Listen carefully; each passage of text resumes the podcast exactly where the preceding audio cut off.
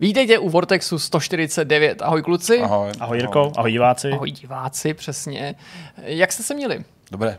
Hmm. Dobré to bylo. Skvělé. Jo, já myslím, že to byl docela jako uh, plný týden, řekněme, ten hmm. minulej z vašeho pohledu. No, pro spoustu našich diváků Vitka znamená start týdne, tak my se vás pokusíme nadopovat dávkou optimismu. Řada z vás nám vzkazuje třeba, že jim trochu zpříjemňujeme vstup do nového týdne, návrat do škol, návrat do zaměstnání, návrat k povinnostem obecně, tak je pro nás potěšením a ctí, že můžeme být takovým polštářem, který trochu zjemňuje po víkendu uh, nové povinnosti. To je velká zodpovědnost upřímně, jako To je někomu pravda. startovat týden. No právě proto musíme aspoň. vypadat i my plní optimismu a ne semletí třeba Ano. tím už končícím týdnem z našeho pohledu, hmm. protože ten, kdo se na nás dívá, potřebuje nadopovat dávkou optimismu. Čeká nás spousta zajímavých témat a taky rozhovor, o čem si budeme povídat, kluci. Tak uh, vzhledem k tomu, že minulý týden z vašeho pohledu, a bylo to ve čtvrtek, ve čtvrtek, ano, uh, vyšel Cyberpunk, tak uh, mu tady věnujeme nějakou část. Budeme si povídat uh, nikoliv o té hře jako takový ve smyslu nějakého hodnocení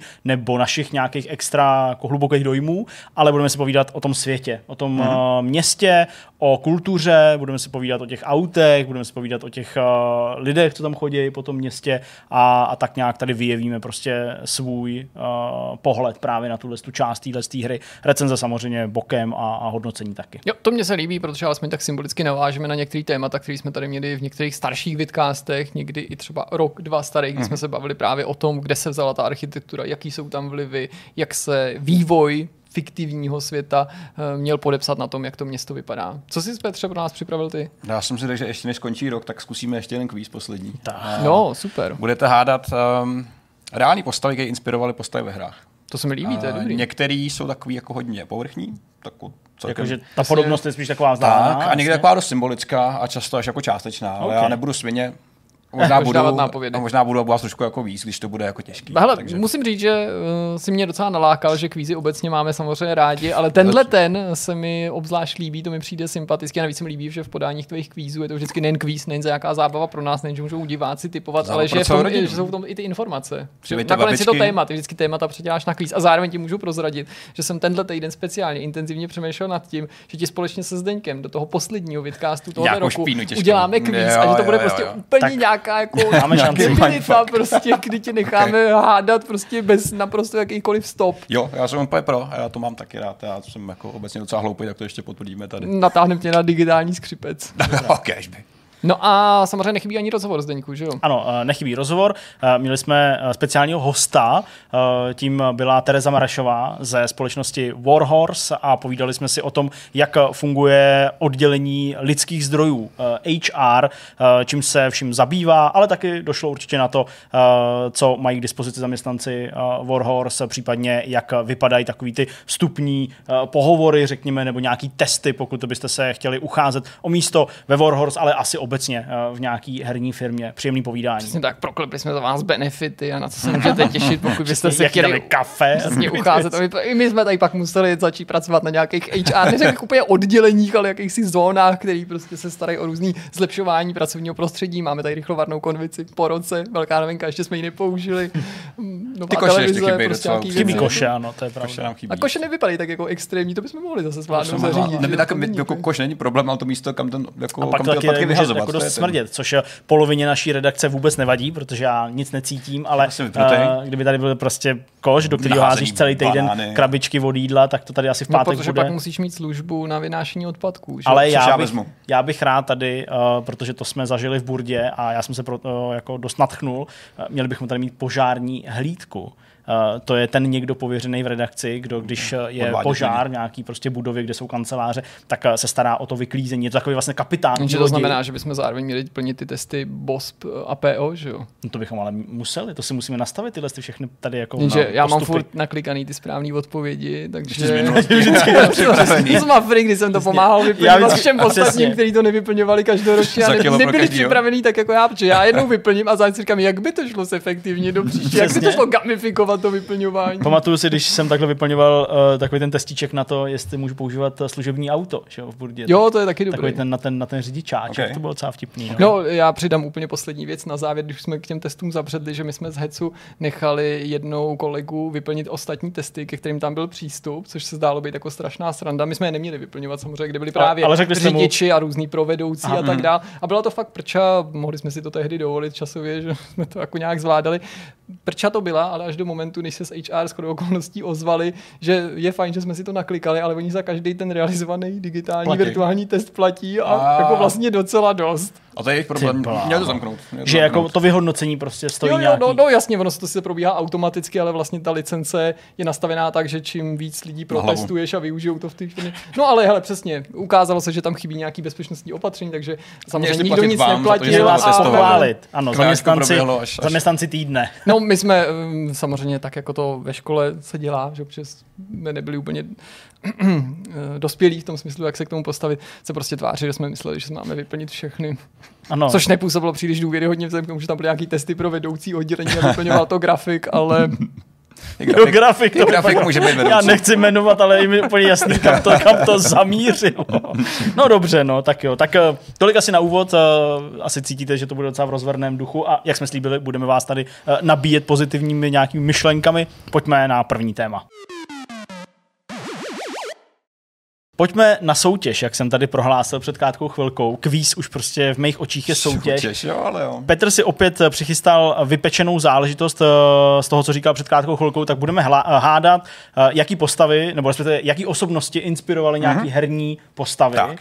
A já jsem strašně zvědavý, už tady samozřejmě vidím ty loga těch her, jako God of War, Sonic the Hedgehog a Uncharted. Mm-hmm. Já jsem strašně právě zvědavý, jak třeba těsně někdy k tomu, k té inspiraci eh, ty výváři přistupovali a jak teda skopírovali ty postavy. Je tam od každého kousek. Eh, Jak jsem říkal, některý budou snažší, některý určitě budete i znát, protože se hodně z nich objevilo v rámci novinek a obecně herního hmm. biznesu v článcích napříč minulýma rokama. A samozřejmě v těch jako míň obvious vám trošku pomůžu, abyste samozřejmě nebyl úplně jako Dobře. namáčený. Dobře. Jak říkal ale Zdeněk, tak eh, ten výraz soutěž je dost jako dobrý, protože sice nikdo nic Ne. nevyhraje, ale někdo odjede ponížený a někdo samozřejmě jako vítěz, což je přesně můj cíl. takže je to možná spíš reality show. Nikdo Tak. nevyhraje, až zbytek odejde, odejde o ponížený. Je to v podstatě já versus vy a mým cílem je vyhrát. Já byl takový, takový rozsák, a, nebo zedníček spíš ten byl lepší.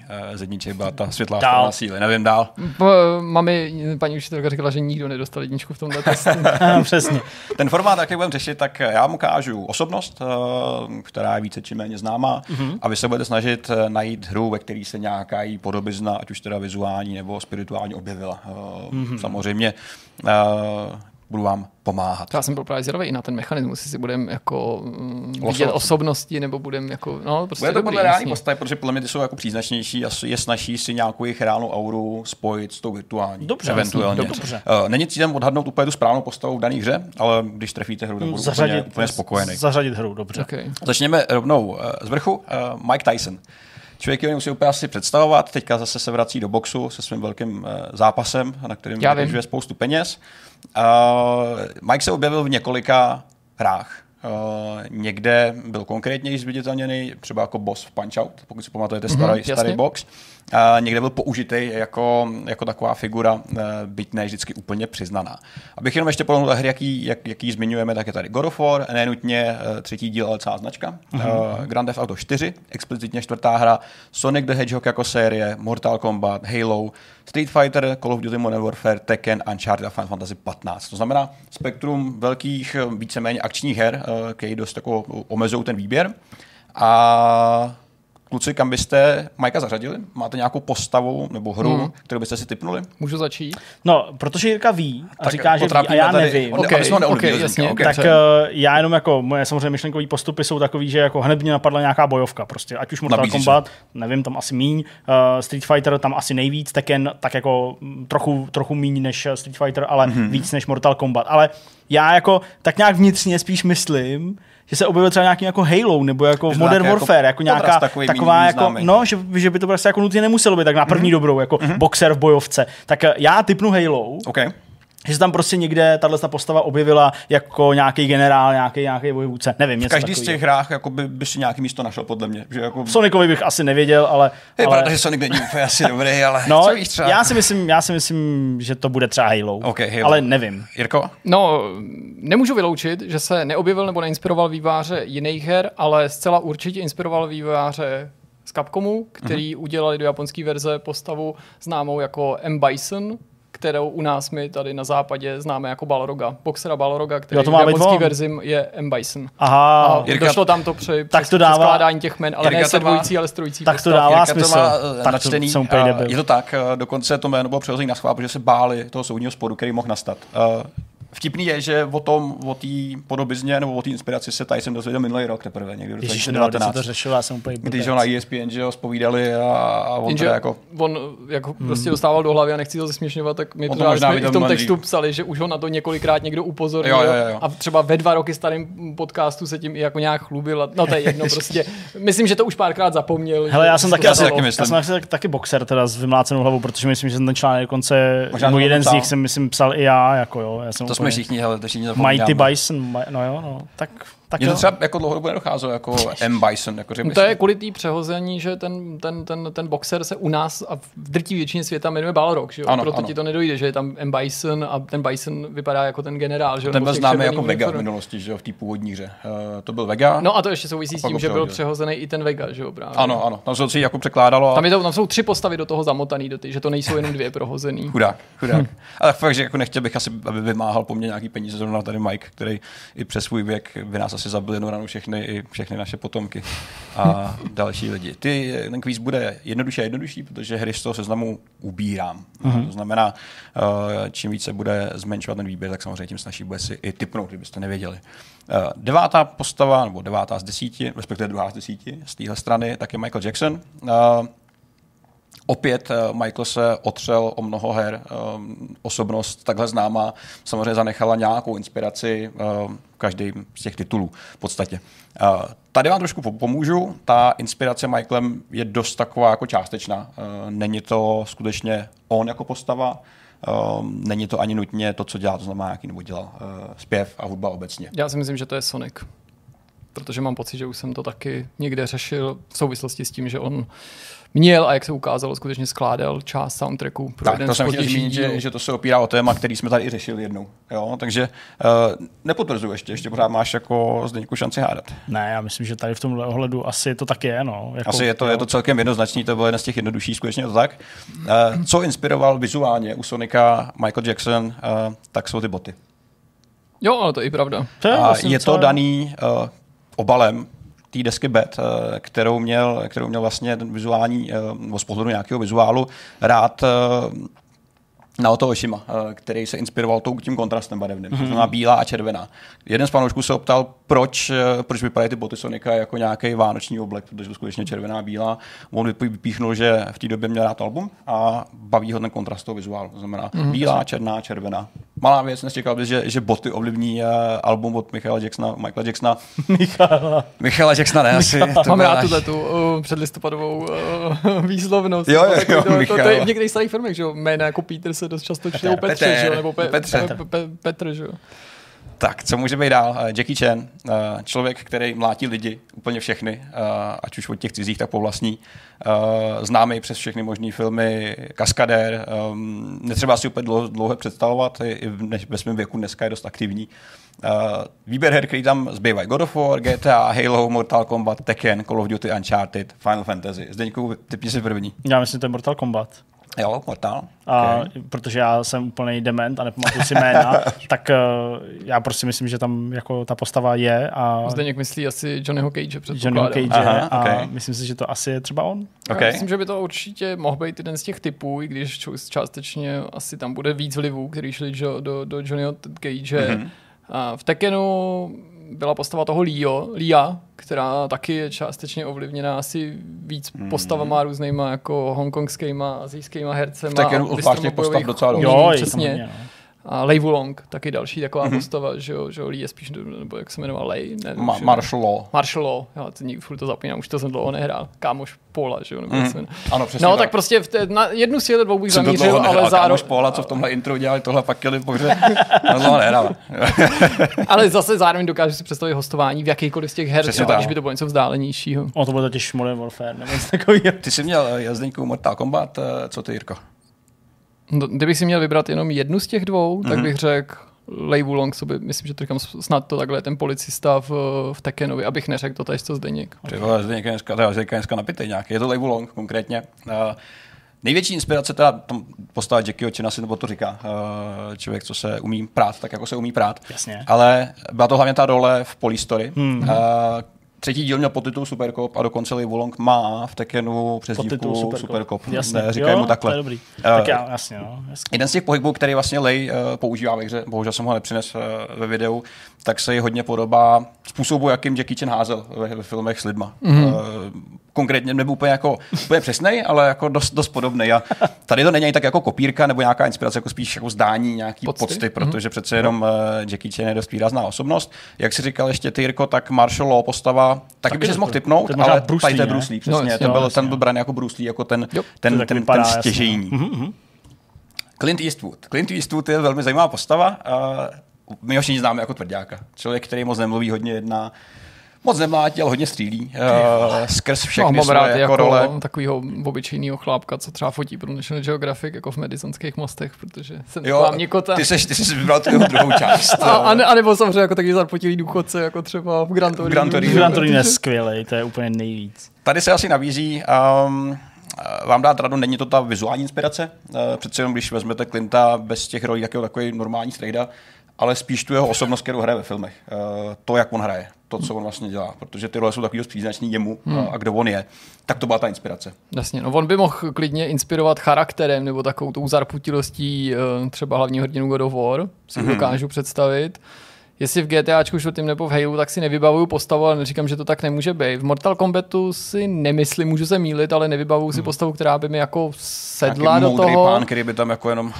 Ale možná jako jo, možná je někoho inspiroval, nebo je někoho inspiroval k tomu, aby vytvořil Raidena, jo, nebo mm-hmm. prostě já nevím, fakt, prostě jenom vlastně tak jako plácám. point. Call of Duty si taky dokážu představit, že možná nějakýho generála, nebo Moudrý nějakého z těch vojáků, jo, asi by to, ale ne, jako sám si to nespojím. Jestli v Uncharted třeba Sallyho, Sally byl takový hodně veselý člověk, ale takový dost ukecaný, že jo? což jako Clint Hele, já není. jako vím, že to je odvážný typ asi, mm-hmm. nebo, nebo mimo nejspíš, ale řekl bych, že God of War, protože ta jeho zarputilost, ta taková naštvanost a to cedění mezi zubama, klidně mm-hmm. by to mohl být Kratos. OK.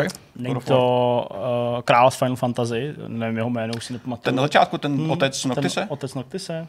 Nevím. Zjistíme. Uh, Okay. Nebyl. Je to Master to Chief. Master Chief. Master Chief Halo. Fakt jo. Ty bláho. Master to Chief bych Halo. To bych si teda vůbec netypl. Ten- Ne, ne, my nevíme, kdo je ten muž pod maskou. Ta inspirace je teda hlavně Eastwood. hlasová, ale povahová, protože Steve Downs, který dabuje Master Chiefa, tak uh, měl spoustu svobody, jak sám řekl v jednom z rozhovorů nedávno, kreativní svobody, kdy vlastně mm. sám jako přiznal, že měl tu možnost a že se inspiroval právě Clintem, který moc nemluví, Jasně. ale že to sloví koncepčně, protože Master Chief v té hře vlastně toho moc neřekne, ale cílem autorů mm. bylo dát i hráčům vlastně jako prostor se do té role vcítit. Mm. To znamená jako OK, tak si dosaď, co bys teďka právě řekl ty, když tady nic neříká Master Chief.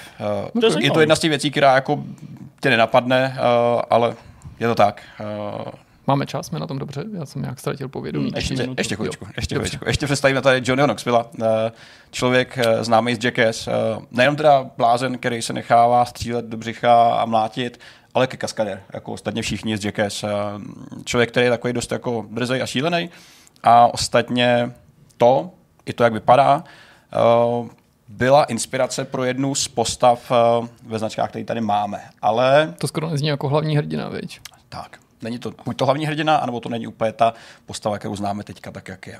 Což je takový docela Aha, těžký. já jsem skoro chtěl říct, to že, těžký. já jsem chtěl říct, že to vypadá skoro jako Niko Bellic, ale Mě taky ho trochu připomíná, ale jsem si říkal, Ale- kdybych si měl typnout prostě jakási karikatura toho, ne, že by ty postavy byly stejný, ale docela vlastně rozumím tomu, proč to Zdeněk jako říká. je dobrá, a tak no. jako třeba charakterově ta banda těch Noctisových kámošů taky byla taková Mhm. ujetá, ale jako vlastně Možná ale ne až takhle ujetá. možná až ne takhle ujetá. Možná až ne takhle ujetá.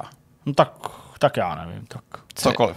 Ty A nebyl to ten, nebyl to, ne to ne, to je zase to je, to je taky blbost. Já jsem myslel brácha, brácha Nate na Drakea, ale, ale to ne. Jo, to je docela zajímavý. To není úplně To ne, on nebyl, špatná on nebyl tak šílený. On byl Ne, prostě, To ne, no, to ne. on ne, no. Já už říkám, že jako to, Tak to, tady je něco, to, tak to bylo něco z GTAčka, prostě. Jo, já si GTAčka. myslím, já si myslím, že to je nějaká, Já si s tu nějaký čtyřkou blázen. mám nejmíň Taky jako si moc paměti, takže tady vlastně nejs, nedovedu, nedovedu typnout, protože bych Okay. okay. nedokázal ničím podložit ten odhad. OK, já tady je trošku jako ochcávka taková, musím říct. A, um, je to Uncharted. Děláš si srandu, že Já ten si to nej- ale vlastně vybavuju, že oni to říkají, to je ta původní verze, že Ano, jo? ta to byla původní, původní taková verze. ta cartoonová. Ježiš, Když no se jo. ještě Uncharted říkalo Project Big, když ještě nevím jméno, tak eh, vybrali si Knoxville eh, jako hrdinu. Drake měl tehdy být takový ten jako spíš otravný, drzej herec, eh, nebo hlavní postava, která nebyla úplně taková ta jako hezká, ta vyladěná, jako je to teďka. A bylo to prostě jako Aha. bastard, který hodně mlel, hodně provokoval. A nakonec k tomu nedošlo. Eh, Je to tak možná dobře, protože jako dnešní Nate vypadá líp. Než Hele, až když jsem to viděl, jak jsem si vybavil, že se o tom i mluvilo, jak se odchýlili od těch původních plošinovek a že některý lidi kvůli tomu jich odešli z Naughty Dog, Mhm. nebo minimálně byli nespokojení s tím, že to nabralo takový jako realističtější, ne, ne až tak syrový, ale prostě takový jako Dospělejší než- dospělejší charakter, než to, co to bylo zamýšlené, Hmm. jako, jako odlehčená pitfall, možná trochu jako je pravda, plošinovka. Další postava je trošku jednodušší. A teďka jste měl takový jako těžký, těžký výběr. Uh, John McAleese. Uh, Kdo to je? Tak. to mi trochu zkomplikuje. Já vám to trošku upřesním a myslím si, že ten popis vás Já dost, dost asi nabíjí. Uh, legendární, bohužel zesnulej SAS voják, který uváděl spoustu Aha, úplně jsem hlavě, Okay. price, price, price, tak mi to jelo v hlavě, price, Tak, price. protože ono upřímně, když vidíš ten handle, no, co má pod misem, tak ten to Úplně jako... přesně ono, že jo. Uh, takže tady to bude symbolický kolo, tady dostanete bodík každý pro sebe. Ale John McAleese, jeden z legendárních SAS vojáků, nespočet operací, který on bohužel jako zažil asi, ne úplně bohu dík. Má i spoustu pořadů, který uváděl nebo, nebo pomáhal uvádět, který jsou spojený s nějakým přežitím a, a s taktickým výcvikem a podobně. A samozřejmě posloužil jako, jako eh, předloha pro kapitána Price. Eh, Nejenom vizuálně, ale i tím tou kariérou, protože přece jenom pokud se nepletu, tak Price byl v té hře taky SAS. Já nechci úplně kecat. Nechci úplně myslím, kecat, že ale jo, myslím si, že ale hlavně myslím, že se objevuje jako vlastně napříč těma dílama i těma obdobíma, Ano, ano, že jo, ano, nějak, ano. že se Vždycky objeví se- v tom, v tom novém Modern Warfareu se byl v druhu, ano, přesně Tak, tak. ale je. tady to byl skutečně jako i Fousama jako kompletní, kompletní člověk, kompletní kapitán, Jo, jo, jo. eh, kapitán Price, pardon, já jsem tady zavřel ty vole poznámky. Přesně, nikdo nic nevidí. Tak, Tak, eh, tady ta, ta inspirace byla dost, dost přímočará, dost jednoduchá. Poslední čtyři, eh, čtyři hádání. Vladimír Maškov. eh, okay, no, tak Ruský herec, eh, divadelní, nemoc známý, objevil se v několika velkých filmech. Mm-hmm. Objevil se například ve filmu Nepřítel před branami. Mm. Až vám ukážu jeho roli, tak vám to dojde, což teďka nechci dělat, protože to by byl jako docela decenní spoiler. Ale máme tady GTAčko. God of War, Mortal Kombat, Final Fantasy. V každý z těch hrách se objevují exotický lidi. Až teda God of War, ten je upřímně jako, nevím, jestli by Ten jako exotický, ruský ale- herec jako v antice zapadnul dobře, možná hrál nějakou chiméru, nevím Jasně, no. ale tam asi úplně ne. Uh, jeho role jsou převážně ruský, byť si střihnul právě i jako nějaký scény v těch jakoby balkanických Mhm. a, a, a podobně. A to je asi všechno, co vám k tomu můžu říct. tak na první dobrou to působí jako Niko z GTAčka, i když to může být jako chyták. Hele, Mortal Kombat, minimálně ten původní se nedokážu představit, že tam to, to, to, to, to, to obsazení jako hmm. asi by tehdy nepočítalo s ruským hercem a ve Final Fantasy by klidně mohl být a Taky. nikdy bych to nevěděl, protože to prostě Strašně nemám, přemýšlím. nemám nahraný. Jestli tam nějaký, jako přemýšlím se nějaký jako takový zlej generál, nějaký z Final Fantasy. Asi bych to třeba jako nějak na to ne, Ale- nezaonačil, asi ne to. asi, asi myslím, myslím, že to je to GTAčko, no. Zní to logicky a je to logicky správně. Uh, jeho role v okay. Nepříteli před branami, uh, kdy hrál toho, toho snajpera, uh, byla stěžení. Uh, dokonce uh, Rockstar s ním i řešil možnost, že by Nika daboval, což nakonec neprošlo, mm-hmm. on to odmítnul tu roli. Počkej, nepřítel před branami? Tak, A to ale není z toho filmu. Musí být. Ne, tak to- má nějakou moderní to má nějakou teplákovku moderní s teplákovku, to vypadá- Není to z toho? Ne, ne, ne, nepřítel před branami, to je druhá světová válka a tam hlavní roli hrál Jude Law a bojoval proti... Uh, Teďka já si to možná pletu s tím druhým filmem. Ne za nepřátelskou liní, sorry, ne, nepřijde před branami, to je moje chyba. Jo, já si jo, ty to dva by, filmy úplně to by chronicky dávalo pletu. smysl, jo, jo, určitě. To je, protože on má přesně na sobě nějakou teplákovku Ano, ano. A, a, tam to bylo, To byl druhá světová, ano, je jasně. to, je to, je to, pohodě, je tak to tenhle jasně. druhý film. Je Jasně. to za nepřátelskou liní 2001 ten film vyšel Jasně, dokonce. a to mám je dobrý film, ten mám, ten mám hrozně rád, jasně, no. A měl teda dabovat, eh, to nevyšlo, eh, zůstal teda ten vizuál, který eh, Rockstar převzal, byť to nikdy oficiálně nekomentoval. No to, kdyby byl co k čemu, tak věděl, že může zažalovat, protože jsme mu předtím dali nabídku, on ji nevyslyšel a pak se Ale přesto tam zůstal aspoň jako, jako... dost podobá sám sobě, tak to asi je vidět, že není vytrénovaný tím americkým soudním to je- systémem. Tohle. Že tohle je na žalobu, jak by řekl Ano, Denzel Washington. Přesně, tohle se Vy dá jste, vy jste žalovat. spad do díry, která byla označená, ačkoliv vás vyzvali, že máte přejít na druhý chodník. Ano, to je na žalobu. je fakt, že dneska, když se na to GTA člověk podívá, tak už by to asi tak snadno neuhádnul, protože přece jenom ta hra dost zestárla, ale hmm. Poslední tři, uh, Jean-Claude Van Damme, já jsem záměrně nepsal na ten slide celého jméno, protože na to nemáme dostatek místa. Člověk, co má čtyři jména a, a kopne tě do hlavy a, a pak u toho udělá roznožku. Tak uh, God of War, Mortal Kombat, Měl nějaký takový vtipnou přezdívku, jako svaly z Bruselu, že jo? Nebo Fakt jo, to no, nevím, vůbec nevím. To už to nemám. Uh, nicméně člověk jako on slouží jako přímá inspirace, není to žádný jako spirituální, že dělá, nevím, že zachraňuje děti o Vánocích a někdo se to jako chytil a použil to ve svých hře. Je to člověk, co cvičí a co kope do lidí, co hraje ve filmech, to znamená, že může být skoro co je to prostě hvězda. Tohle je z Mortal Kombatu Johnny Cage. I když mu to mohl být někdo třeba i jako Jax, ale myslím, že to je Johnny Cage. Je to Johnny Cage, tady nemá smysl jako cokoliv předstírat. Uh, okay ta zápletka za jeho rolí, eh, ten Johnny Cage eh, bohužel nepoužívá jeho hlas, nepoužívá vůbec nic. Eh, je to skutečně jenom inspirace a taková podsta, jak říkal sám Ed Boon, protože je to ta roznožka, kterou i samotný Johnny Cage ve hře používá, jako z těch signature pohybů. Uh, nicméně Ed Boon chtěl v jednu dobu vyvinout hru, která byla jako vlastně brutálnější variantou Street Fighteru. Uh, měl se to jmenovat jenom Fandam čistě, aby si prostě viděl ty dvě, ty, ty dvě slova. To nevyšlo, nakonec se nedohodli, nedohodli se vůbec s ním, tu nabídku oficiálně dostal. Pak když teda začali uh, dělat uh, první, nebo to nebyl první, už, už druhý nebo třetí Mortal Kombat, tak uh, Žán dostal další nabídku, že by mohl třeba dabovat tu postavu nebo ji nějak jako víc uh, osobnit, což taky nevyšlo. A když se točil první film, no, tak uh, mu nabízeli tu roli a on už byl ve Street Fighteru filmu, takže už bohužel jako už nebyla, nebyla možnost. Uh, to znamená takový jako začarovaný kruh, který uh, Bohužel nevyšel kvůli asi okolnostem, ne kvůli tomu, že by nutně někdo nechtěl, ale myslím si, že ty postavy jsou si dost podobné a to aby každý, každý poznal. A poslední dva, okay. já ukážu samozřejmě současně, protože by to nedávalo smysl hádat jeden po druhém. Zbývá nám God of War a Final Fantasy. Mm-hmm. Tak to bude jaký dvě, postavy, jaký dvě postavy můžou přijít, eh, který sloužily jako inspirace? Ah. No, ty, já, Kurt Cobain jasně. a Edward Norton. Uh... Myslím si, že mě to docela překvapilo. jako zrovna, zejména Kurt Cobain, jako prostě OK. Kurt Cobain, co by eh, legenda, eh, která založila Nirvánu, bohužel samozřejmě teda uh, zemřel. Uh, neřešíme jak. Ta, ta fotka je dost nekorektní, musím dost, říct. Ne, to, to, ale ta zbraň vůbec neodpovídá. To, za, ano, přesně tak. Jak to Já nevím, lepší, že Dal to do Google a tohle mu vyskočilo. To bylo hlavně jediný PNG, který jsem našel, takže asi tak. A Kurt za to nemůže, podle všeho. Nehádejte se pod tím videem hlavně. A Edward Norton, herec, uh, Hulk například, uh, který takový jako mění dost ty role uh, a hraje všechno možný. To znamená, která postava se hodí k čemu, kluci? Uh, zkuste si typnout. Uh, tady už jsou ty inspirace skutečně dost takový jako roztahaný. Hmm. Já si... Jako pokud to nejsou vedlejší role mm-hmm. v God of War, tak si neumím představit ani Kurta Cobaina, ani Edwarda Nortona, že by byl to ten Kratos, ale... Kratoš. Hele, jako ačkoliv si sám naznačil, že Edward Norton se teda v nějakých filmech proměňuje v někoho jiného, hmm. tak to jako fakt úplně pro mě Kratos není, no ale Kurt Cobain, tak hele, Kurt Cobain svým zezřením mi možná spíš připomíná postavy z Final Fantasy 15, hmm. A Edward Norton, Maria, to, to bude zase nějaká Co by tak mohl úplně... říct, no? To je jako...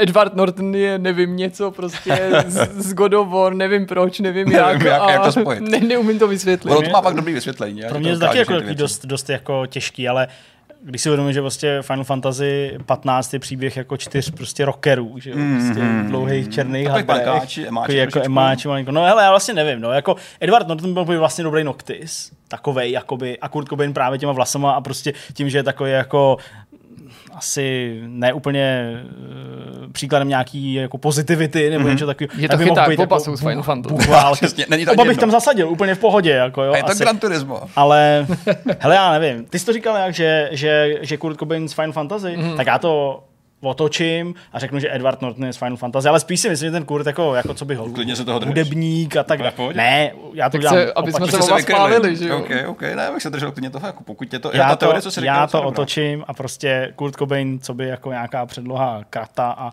Edward Norton jako někdo umírněnější z Final okay, Fantasy, okay, okay. jako Noctis třeba. OK, tak jo. Uh, Kurt uh, posloužil jako spirituální předloha Noctise uh, z Final Fantasy 15. Dost taková vzdálená, protože tohle autoři... spíš jako ten, ten ne, ne, ne, ne, Gladios, ale ten nějaký ještě Ten druhý, ten jeho kolega, takový, takový ten, ten opravdu jako zachmuřilej. Tady to už je trošku pokročilejší Noctis, uh, nicméně ta, starší, ta inspirace je daná uh, více hlavně pozicí Noctise v tom světě. Uh, začíná to vlastně jako, jako naivní, naivní princ, uh, který má spoustu zodpovědností a úplně neví, co sní, je takový jasně jako zmatený. Mm-hmm. Lidi k němu zlíží a neví, co má dělat To je ostatně i jako taková trošku role jako Kurta, který ovlivňoval generace, ale současně byl sám dost jako vyřízený a ztracený mentálně. Mm-hmm. A tahle postava byla jediná výjimka, kdy použili jako reálnou postavu, jako reálnou osobnost, jako inspiraci. Fakt, jo, až Eh, takhle, že Ve to Final přiznali. Fantasy Aha. to obecně prý nedělají, protože to svazuje ruce eh, kreativitě. Hmm. To OK. znamená, je to Kurt. Ještě Edward, eh, jak teda posloužil jako, jako Ne, fakt je před obraz předloha jako pro Krata. To. v té jedné je, je hlavní roli, která Ano. ano. to celý definuje, kterou ještě David Jeff vlastně nedávno potvrdil, že skutečně pochází z toho filmu, tak je Kult Hákujo kříže. Jo, Je ale to- tam to je hodně pro ně netypická. je to ta pravda. scéna, To mi nedošlo. moc mě tu scénu na začátku, kdy ho vlastně, že jo, sbírají ty policajti, on tam klečí a samozřejmě jako všechny ty motivy, to je jedna věc, ale je to ta svalnatost, ale hlavně ten vztek a taková ta jako nasranost v tom výrazu, kterou hmm. vysloveně jako Jeff zmiňoval, že by chtěl, aby stvárnili v té hře. Samozřejmě Kratos je jako trošku větší a trošku jiný, ale tohle to je ten moment, kdy si jako David řekl, že hele, to bych jako vlastně chtěl, takhle to udělejte. Já ho furt vidím prostě něco jako z filmu Rabín kněza krásná blondýna jako toho kněze, takže jsem úplně je dost- zapomněl prostě na tuhle tu To namakanou verzi. No, že pod na tím prostě- talárem máš prostě hák. Tak, přesně. A mezi tím vidíš toho blbýho hulka, což byl jako jeden z nejhorších uh, hulků, jaký znám, ale nemlaďte mě. Nicméně tak je to, jsou to jako oficiálně přiznané věci. Uh, je to až překvapí kolikrát, jako, že odhadnout to, najít nějaký, jako, nějaký link mezi tím není úplně snadný a možná se třeba o to ani spousta těch jako osobností neví, že byly použitý někde jako, jako inspirace. Vlastně, Eh, že to ty výváři ani nepřiznají. veď. Kolikrát, přesně, hmm. jakože, a hlavně uh, asi je těžký z toho něco vysoudit teďka už po té době. Nicméně Edward Norton, uh, Kult Hákovýho kříže, dobrý film, by the way, pokud jste neviděli, tak určitě se podívejte. Teče zrovna v televizi. Fakt, jo, Mm, jo, jo. Bych se znovu docela podíval. Tak máte šanci vidět uh, Krata v té původní podobě, uh, když teda měl trošku jiný zájmy ještě. Ale byl to fakt dobrý kvíz, už proto, že mi to přišlo zajímavý, že to je i historický okýnko, dověděli jsme se něco o těch hrách, ale hlavně mě na tom bavilo to, že tentokrát jsme měli trochu šanci, nebo Tak, že no. to bylo takový, že To jsme se k tomu mohli Jasně, dostat k těm nějakým správným blind shot. odpovědím, nebo že jsme přesně jenom netypovali nějaký pořadí, hele, teď si myslím, že to bude tahle firma, a bylo Tak, to no. takový, jako, že jsme netápali tolik ve tmě. Je to asi spojitelný s tím, co známe jako obecně v každý z těch kultur, ať už ve filmech, v hudbě, tak i samotným jako hrách, což je, což je vždycky výhodný. Good. Dobrá, tak eh, tolik eh, k našemu kvízu, respektive Petrovu kvízu. A soutěž vyhráli jste by oba dva, dneska jsem prohrál. Hmm. Jirka začátek opravdu jako projevil své encyklopedické znalosti, tam to bylo dobrý teda. Uh, to musím smeknout. A teď pojďme teda na tu druhou část, mm-hmm. budeme si povídat o cyberpunku a o světě, uh, Night City, postavách a dalších věcech. Jak jsme říkali, v dalším bloku si budeme povídat o Cyberpunku, nebudeme ale řešit, jaká je ta hra, jestli dobrá, špatná, jakou si zaslouží známku, jaký je její technický stav, ale popovídáme si o tom světě, na což já se mimořádně těším, určitě to bylo poznat už z těch dřívějších povídání na tohleto téma, protože když má nějaká hra tak propracovaný svět, jako Cyberpunk, který konec konců nevznikl jenom pro potřeby této videohry, je zatím něco mnohem hlubšího, ta předloha je pochopitelně ještě starší, tak je vždycky strašně zajímavý bavit se o tom světě. V mnoha případech mnohé hry, ten svět velmi zajímavý a je tématem sám o sobě. Hmm. Ale tady se sluší na začátku připomenout, že prostě Cyberpunk není jenom jeden, teď nemyslím tuhle tu značku, ale nějaký Cyberpunk jako žánr. A máme tady nejrůznější vize, které nám pomohly definovat různý populární filmy, jako třeba Blade Runner, nebo méně populární filmy jako Johnny Mnemonic, nebo úplně jiné věci, komiksy a tak. Tak se pojďme teda pobavit o tom, jaký vlastně je svět cyberpunku, co by videohry, jak se třeba liší od jiných podobných světů, jaký jsou auta, lidi v oblečení, domy, co tam prostě člověk potká. Hmm. No já myslím, že příznačný pro Cyberpunk 2077 a Cyberpunk jako žánr je ten nádech toho retrofuturismu. My to pořád zmiňujeme. Uh, nevím jak Petrovi, ale mě s Jirkou se to vlastně hrozně líbí. Mm-hmm. Petře, nevím jak... Na mě to nějaký velký den hraje. Ne. Ne. Líbí se mi to, ale já obecně nejsem moc jako na sci-fi a na tyhle ty Rozumím. Nějaký varianty. Tak Ale u těch kár mi přišlo, že to docela ocenil. Jo, ne? určitě. Ne, jako mně se to líbí, já nechci říkat, že mě to jako nefascinuje. Jako vytvořit takovýhle svět Jasně. a dát mu jako tenhle ten vizuální přeliv a ten význam, hmm. to je úplně to mě... Ah, Hele, já, já u toho zažívám jako fakt perfektní takový jako eh, vlny takových pocitů, jakože právě je to takový to jako retro, jasně, Mhm. mm-hmm. protože ty auta hodně vycházejí z takových těch jako osmdesátkových designů, hmm. jo, asi to nedokážu úplně přesně ukotvit, nebo by to možná nebylo úplně eh, takhle automaticky aplikovatelný na jako design všech aut, ale eh, prostě opravdu máš pocit, jako že sleduješ něco, co tady pochází z těch 80. 90. ale Hrané přesto... mřížky a takové Přesně, věci. hraný mřížky, dřevěný obložení. jo, Jasně, v no, i ten, i ten interiér, až tak jako digitální, ale takový mm. jako analogový, Analogový, digitální, digitální, digitální, jo, jo. prostě Přesně. takový ve smyslu těch jednoduchých budíků a tak. Přesně, a zároveň pak vlastně proti tomu uh, stojí to uvědomění, že teda se pohybuješ eh, prostě v roce 2077, eh, že ty lidi mají ty technologie, kterými tady nemáme, ale prostě všechno je takovým tím jako správným způsobem, takový jako ušmudlaný, mm-hmm. zašilý, popraskan kůže, že jo, prostě, ale taková ta popraskaná kůže, jo, a vlastně působí to na mě eh, hrozně dobře ve smyslu toho navození té atmosféry uh, a jako potrhnutí toho, co kyberpunk je. Mm-hmm. A jsem strašně rád, že se právě nedrželi jenom toho Blade Runnerovského kyberpunku. Já vím, že tahle debata už eh, nějakou dobu jela, uh, v momentě, kdy se prostě objevaly nějaký ty první videa mm-hmm. jako ze dne, že jo, de facto. A jsem vlastně strašně rád, že pořád z toho cítím to kalifornské město, mm-hmm. pořád z toho cítím prostě takovou tu, takovou tu zašlou prostě hnusnou, ulepenou, pocenou špínu, jo, jo, jo. Jo, která prostě nás potkává v tom Los Angeles pokaždé, když tam jsme na té E3. A jo, jako celkově ta směsice těch jako věvů, uh, věmů, uh, který na mě prostě co by hráče působí, mm-hmm. je odbrojující. A v tomhle ohledu fakt jako vývojáři udělali, udělali super věc, super práci. Já mám dotaz, protože posledních dvou letech, co je třeba možná i se hodně hodně pracuje s neonama. Až mm-hmm. jako extrémně takový jako tryskající barvy, fialová, nenutně ani jako ve sci-fi hrách, ale Borderlands, Rage s tím pracoval ve velkém a už vlastně trošku jako Watch Dogs. A wow, a jasně. Ve Far Cry taky objevil. Ano, jo. prostě svítící, křiklají barvy, které mě vlastně dost takovou obtěžují. Mm-hmm. Do značné míry pro mě jsou i jako takovým příznačným pojítkem právě s, s tímhle žánrem. Blade Runner je docela dobrý jako příznak. Mm-hmm. Uh, přehání to tady nějakým způsobem s tímhle s tím, nebo, nebo s tím jako fungují dost jako střídně? Ale mi vlastně přijde, že to je takový dost umírněný, jako, nebo, mhm. že, nebo možná eh, je asi jako potřeba říct, že jsme to ani jeden z nás jako nedohráli, já jsem třeba nejdál, ale uh, jako prostě tu hru jsem nevytěžil, neviděl jsem všechny místa určitě mm, v tom mhm. městě mm. jo, a tak dále, to ještě mi všechno čeká, ale vlastně když padne ten večer, a když třeba speciálně jako neprší, když může taky zapršet a pak je to samozřejmě všechno takový ještě jako lesklejší nebo více to odráží, tak mně to vlastně nepřišlo, že by to mhm. bylo nějak úplně jako zahuštěný, že by uh, tam všude byly jenom ty zářivé barvy na těch hlavních ulicích a tak dále. Jo, jako to, že tam máš, já nevím, třeba nějakou azijskou čtvrť a vidíš, že se ta architektura změní, že z těch prostě jako uniformních vysokých baráků, které jsou z betonu, které jsou z nějakých uh, skel, i když ani to mi vlastně nepřijde, že by to bylo nějaký úplně jako mega prosklený mm-hmm. uh, velkosity nějaký, ale tak se to prostě změní v těch azijských částech na takový ty zahnutý různý prostě mm-hmm. střížky a, a pověšený lampiony a těch barev je tam hodně. Tak jako těch neonů tam za stolik není a když tam jsou tyhle ty jako různý hologramy, neony, tak mi to zase přijde jako takový to retro. Mm-hmm. Jo, takový to jako, že to vlastně není jako čistý obraz nebo čistý prostě uh, čistý vyjádření těch, těch, těch, těch neonů, ale vždycky tak jako, jako poblikává nebo je taky jako takový, takový zrněný, aha, aha. přesně. Jo, a je to jak, já nevím, prostě ze Star Wars ze 70. nebo 80. mm-hmm. hologramy mm-hmm. mrtvých jako Jediů, jo, tak to prostě tak mm-hmm. tam je působí.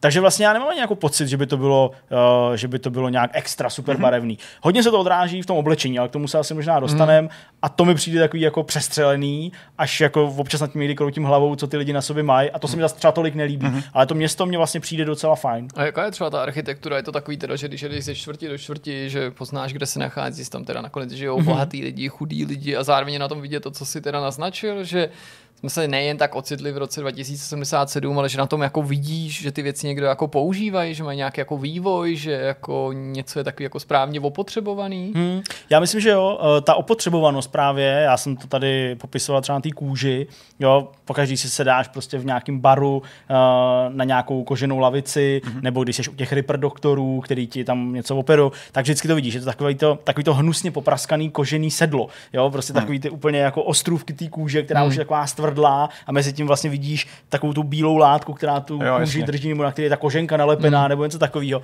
Takže to, to, to, tam třeba jako je vidět v takových detailech. Ale já myslím, že ty největší rozdíly, aspoň z toho, co jsem zatím já nasál, mezi těma jednotlivými čtvrtěma, jsou třeba v míře těch odpadků, nebo v mm, vlastně eh, těch vedlejších ulic, který ty jako vidíš, nebo do kterých ty vidíš a jak to v ní vypadá. Mm-hmm. Jo, že to je ušmudlaný, že tam někdo sedí. A když jsi třeba v nějakém tom distriktu, kde prostě jako jsou spíš ty, uh, dejme tomu nějaký banky, nebo prostě nějaké jako finanční věci a prostě korporátní záležitosti, tak uh, tohle tam skoro není. Jo, že ty chodníčky jsou takový jako hezčí. Postranní ulice vyčištěný. Přesně, postranní ulice, buď to do nich nevidíš, jo, nebo jsou prostě vyčištěný, nebo tam vlastně třeba ani moc jako nejsou akcentovaný. Mm. Jo, a ty vlastně vidíš, že jako tady ty lidi moc nežijou. Mm. Jo, a tím neříkám, že každý člověk musí žít v nějakém hnusu, jo, nebo před sebou tlačit nějaký vozík prostě se vším, co má, ale vidí, že to prostě je místo, kde spíš ty lidi nežijou, ale jenom pracují nebo jsou hodně bohatý a nepohybují se moc po té ulici. Hmm. Jo? Takže eh, to jsou asi ty největší rozdíly, které já jsem zatím nasál a třeba ta Pacifika je hodně jako stylizovaná právě do té jako plážové uh, části hmm. jo? a je taková taková, já nevím, no, jako jsou tam vysoké baráky, ale jsou takový rozbořený baráky, jo, opuštěný domy. A, a... To je ta čtvrť, která měla být nějaká určená pro rekreaci, ale úplně to nedopadlo. Že? Takže to působí jako když, eh, já nevím, jako kdyby se prošel po nějakým sídlišti v Praze, eh, který bylo postavený za socialismu, ale už všechny ty bazénky a brouzdaliště a takový ty ostrý hrany, hmm. tak už to jako vymlácený a tady tahle fejková žulová deska už je posunutá, jo, prostě takový, jakože vlastně vidí, že to asi dřív něčemu sloužilo a asi dřív tam byl nějaký ruch, ale už to ty lidi z nějakých důvodů, tady v tomto případě kriminalita nebo prostě přestěhování do jiných částí, už nepoužívají a tak to jako zachází. Mm-hmm. Jo? Mhm. Ale vlastně pořád se tam pohybují nějaký lidi a ty se to zase snaží nějak jako uh, využívat, alespoň v tom stavu, v jakým to se nachází. Mm. Nicméně prostě ten největší rozdíl já vidím jako v těch hlavních věcech, jako jsou prostě ty odpadky, jako jsou uh, lidi a jejich oblečení, které mají na sobě v těch daných místech a třeba i auta, které tam jezdí, mm-hmm. to je mhm. taky vlastně rozdíl. Čiže má jedna věc, hodně se mluvil o tom, že, že Cyberpunk bude sice sice možná menší mapou a rozlohou, ale bude mnohem víc detailnější v takový tý řekněme, vertikální struktuře těch mm-hmm. úrovní. Zkrátka můžeš chodit do více do budov, můžeš mm-hmm. asi víc proskoumávat. Je tahle ta vizuální komunikace jako protkaná tady těma, řekněme, sekundárníma lokacemi, sekundárníma místama, mm-hmm. kam ty by si třeba normálně nemusel jít nebo, mm-hmm. nebo nešel, protože ten, ten, ten, život nebo takový ten pocit z toho, že to město žije daný tím s tím, že se v těch místech, kde by si normálně nebyl nebo nepohybuješ tak často, skutečně něco děje, by to třeba není úplně podstatný.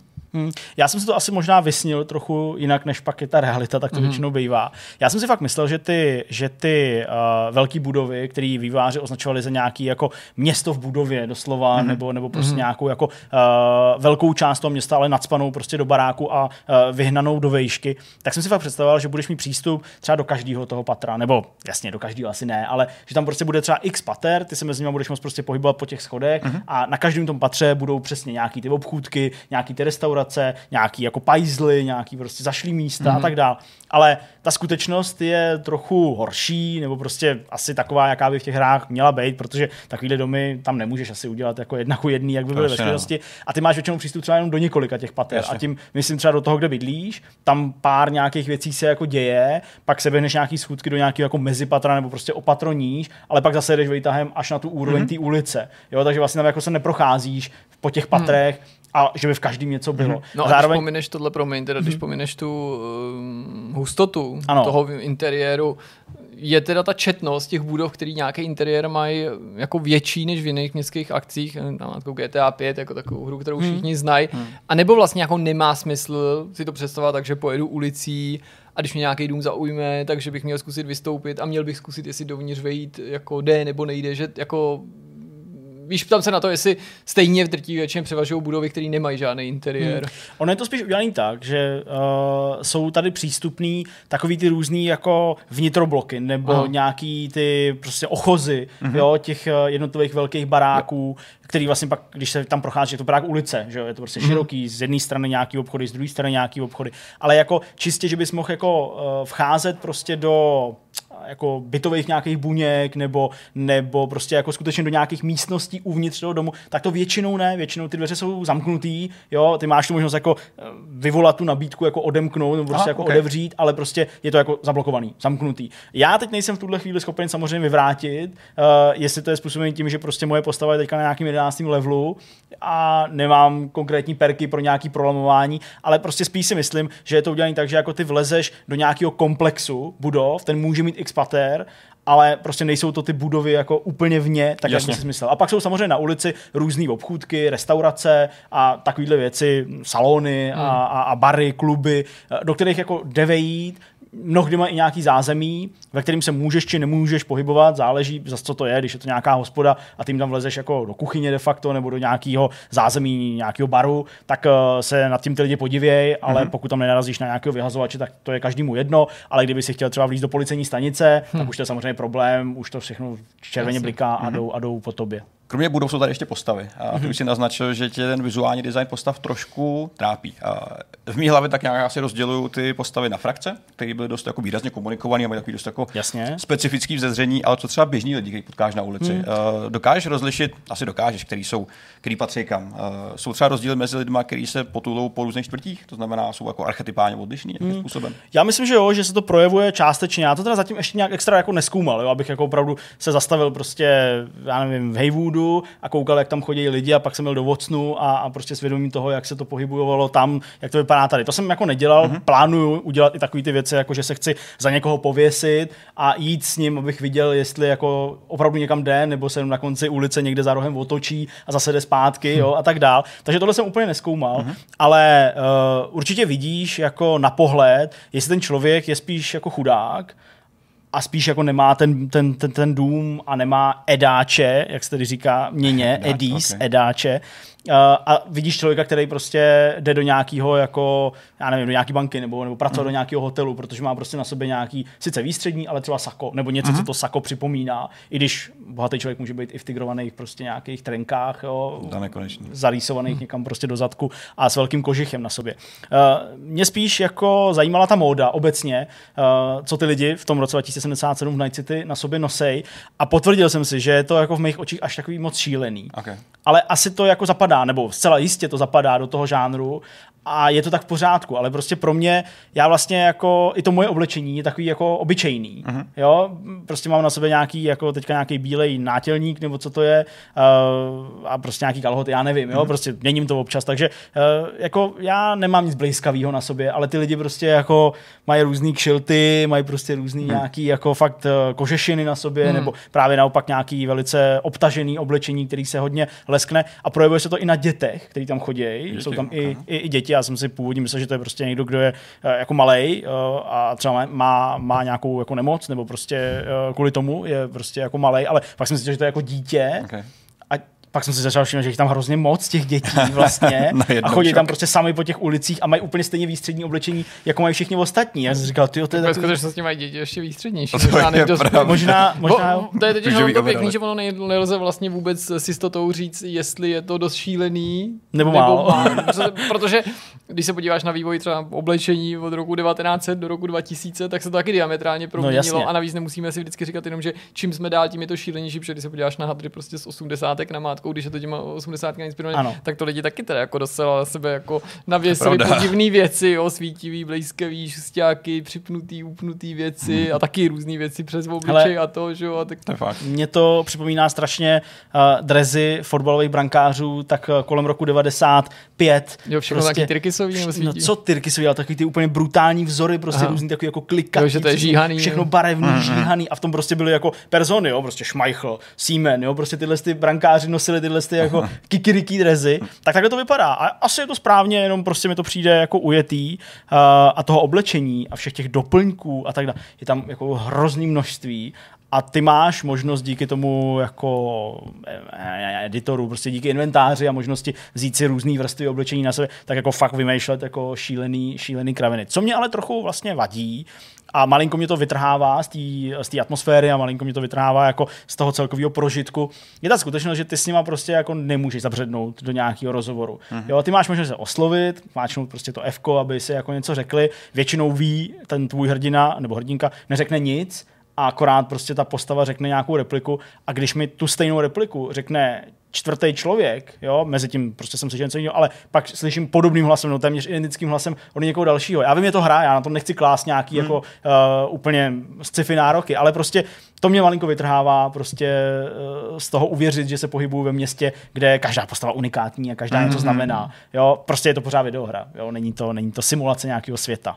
Mě asi nejvíc zajímají auta. No. Jak vypadá, jaký na tebe dělají dojem, jaká je teda, jaký je ten jejich design, protože ty jsme obdivovali i na těch artworkcích a screenshotech, který byly věnovaný výhradně tomu vozovému parku hmm. a dneska, když jsme streamovali začátek za Street Kida, který mm, v tom prologu no, eh, je úkolem hlavního hrdinu prostě ukrást nějaký auto, který o sobě samo o sobě bylo zajímavý, ale zavede nás do těch luxusních garáží nebo garáží luxusních aut, kde je pár dalších skvostných kousků, tak chci, abys nám řekl víc o tom, jaký ty auta jsou. Nemusíš ani tak mluvit o tom, jak se řídí, ale klidně samozřejmě taky, mm-hmm. ale jak na tebe působili. Působí na mě skvěle. Působí na mě úplně jako fantastickým dojmem uh, a to nejenom tím vzhledem, který vidíme na obrázcích a přesně připomínají takový ty uh, devadesátkový prostě fára, ale i třeba jako normální, obyčejný auta, ale na mě působí skvěle tím zvukem. To mm-hmm. se jim fakt povedlo jako vystihnout, že opravdu, když tam máš prostě nějaký sporták, uh, který sice připomíná Škodu Rapid, ale, ale hmm. prostě vypadá úplně bombasticky, tak uh, i fakt dobře zní, když se rozjíždí, prostě tak slyší, jak to jako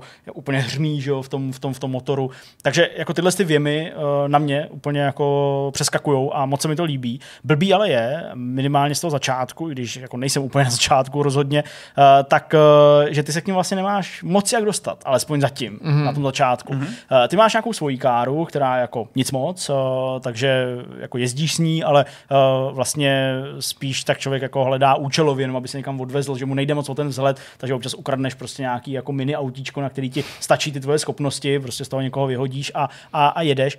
Ale postupně se k tomu dostáváš a pak ty auta kupuješ, já nevím, 15, 20 tisíc těch edáčů a dostáváš se prostě k těm, k těm lepším. Já už nějaký jedno mám a jako vlastně chci víc, jo? Jako mám, mám ten pocit, že prostě chci ty sportáky, chci mm-hmm. prostě nějaký i ty luxusnější limuzíny a chci se v nich vozit a vlastně... Mluvíš ještě pořád o hře? Uh, pořád o hře, no, ale ta skutečnost, ta skutečnost by byla asi, asi, asi podobná.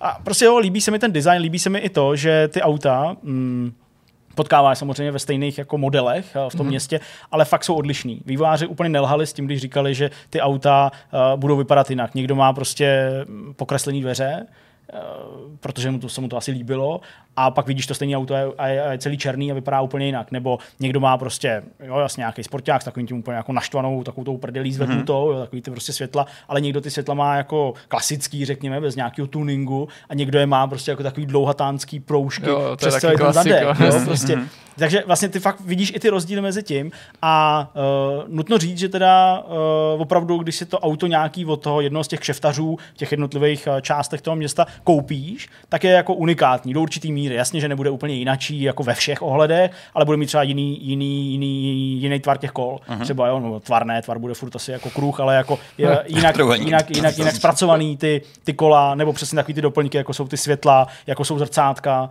jo, a tak dále. Takže v tomhle ohledu to prostě je dost unikátní a ten design je prostě pěkný, no, jako, uh-huh. jako nemám vlastně k tomu moc co dál říct, jenom, že se mi prostě líbí v tom i poznávat nějaký auta, který třeba jako uh, možná tak nějak jako známe, jo, nebo něco připomínají prostě tu, jak jsme se o tom bavili, takové nějaká směsice nějakého Bentley nebo, mm-hmm. nebo něco, tady jasně vidět prostě uh, nějaký starý Ferrari, jo, tady zase prostě nějaký, nějaký Lambo a je to v tom vidět a je to super, je to, je to fakt, fakt hezký. A všechny ty auta mm-hmm. navíc mají úplně skvělý volanty.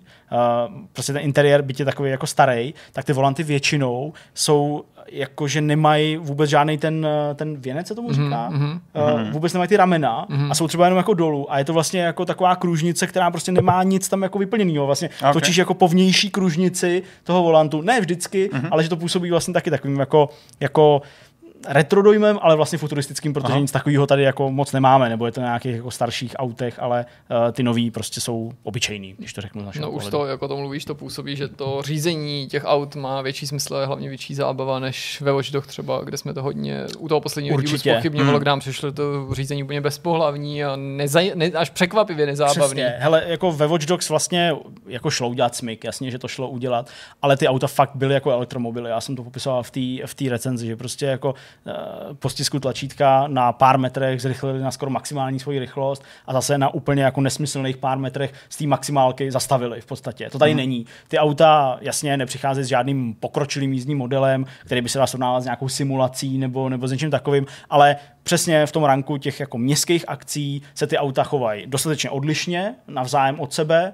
a chovají se tak trochu jako rozhejbaně, řekněme, takže s nimi fakt můžeš dělat takový psí kusy, přetáčej se v těch zatáčkách, jo, a je to taky vlastně jako uh-huh. zábavný a příjemný, uh, příjemný ovládat. Uh-huh. Se líbí, že, že vývojáři uh, se pokusili vlastně vytvořit tu hodnotu těch autech. A ta mm-hmm. hodnota je zadaná jenom jako tím, že jak vypadají, ale i to použitelností. Máš jako motivaci si ta auta kupovat a vlastně te, je to jako něco lepšího, než se je prostě ukrást? Tady možná trochu narážíme právě, protože uh, zase to vychází i z toho, že já jsem tu hru nedohrál ještě v tuhle chvíli, takže uh, nemůžu úplně posloužit tím, jak uh, ten potenciál toho světa k tobě bude promluvat, mm-hmm. když těch peněz budeš mít hodně, nebo těch schopností budeš mít víc.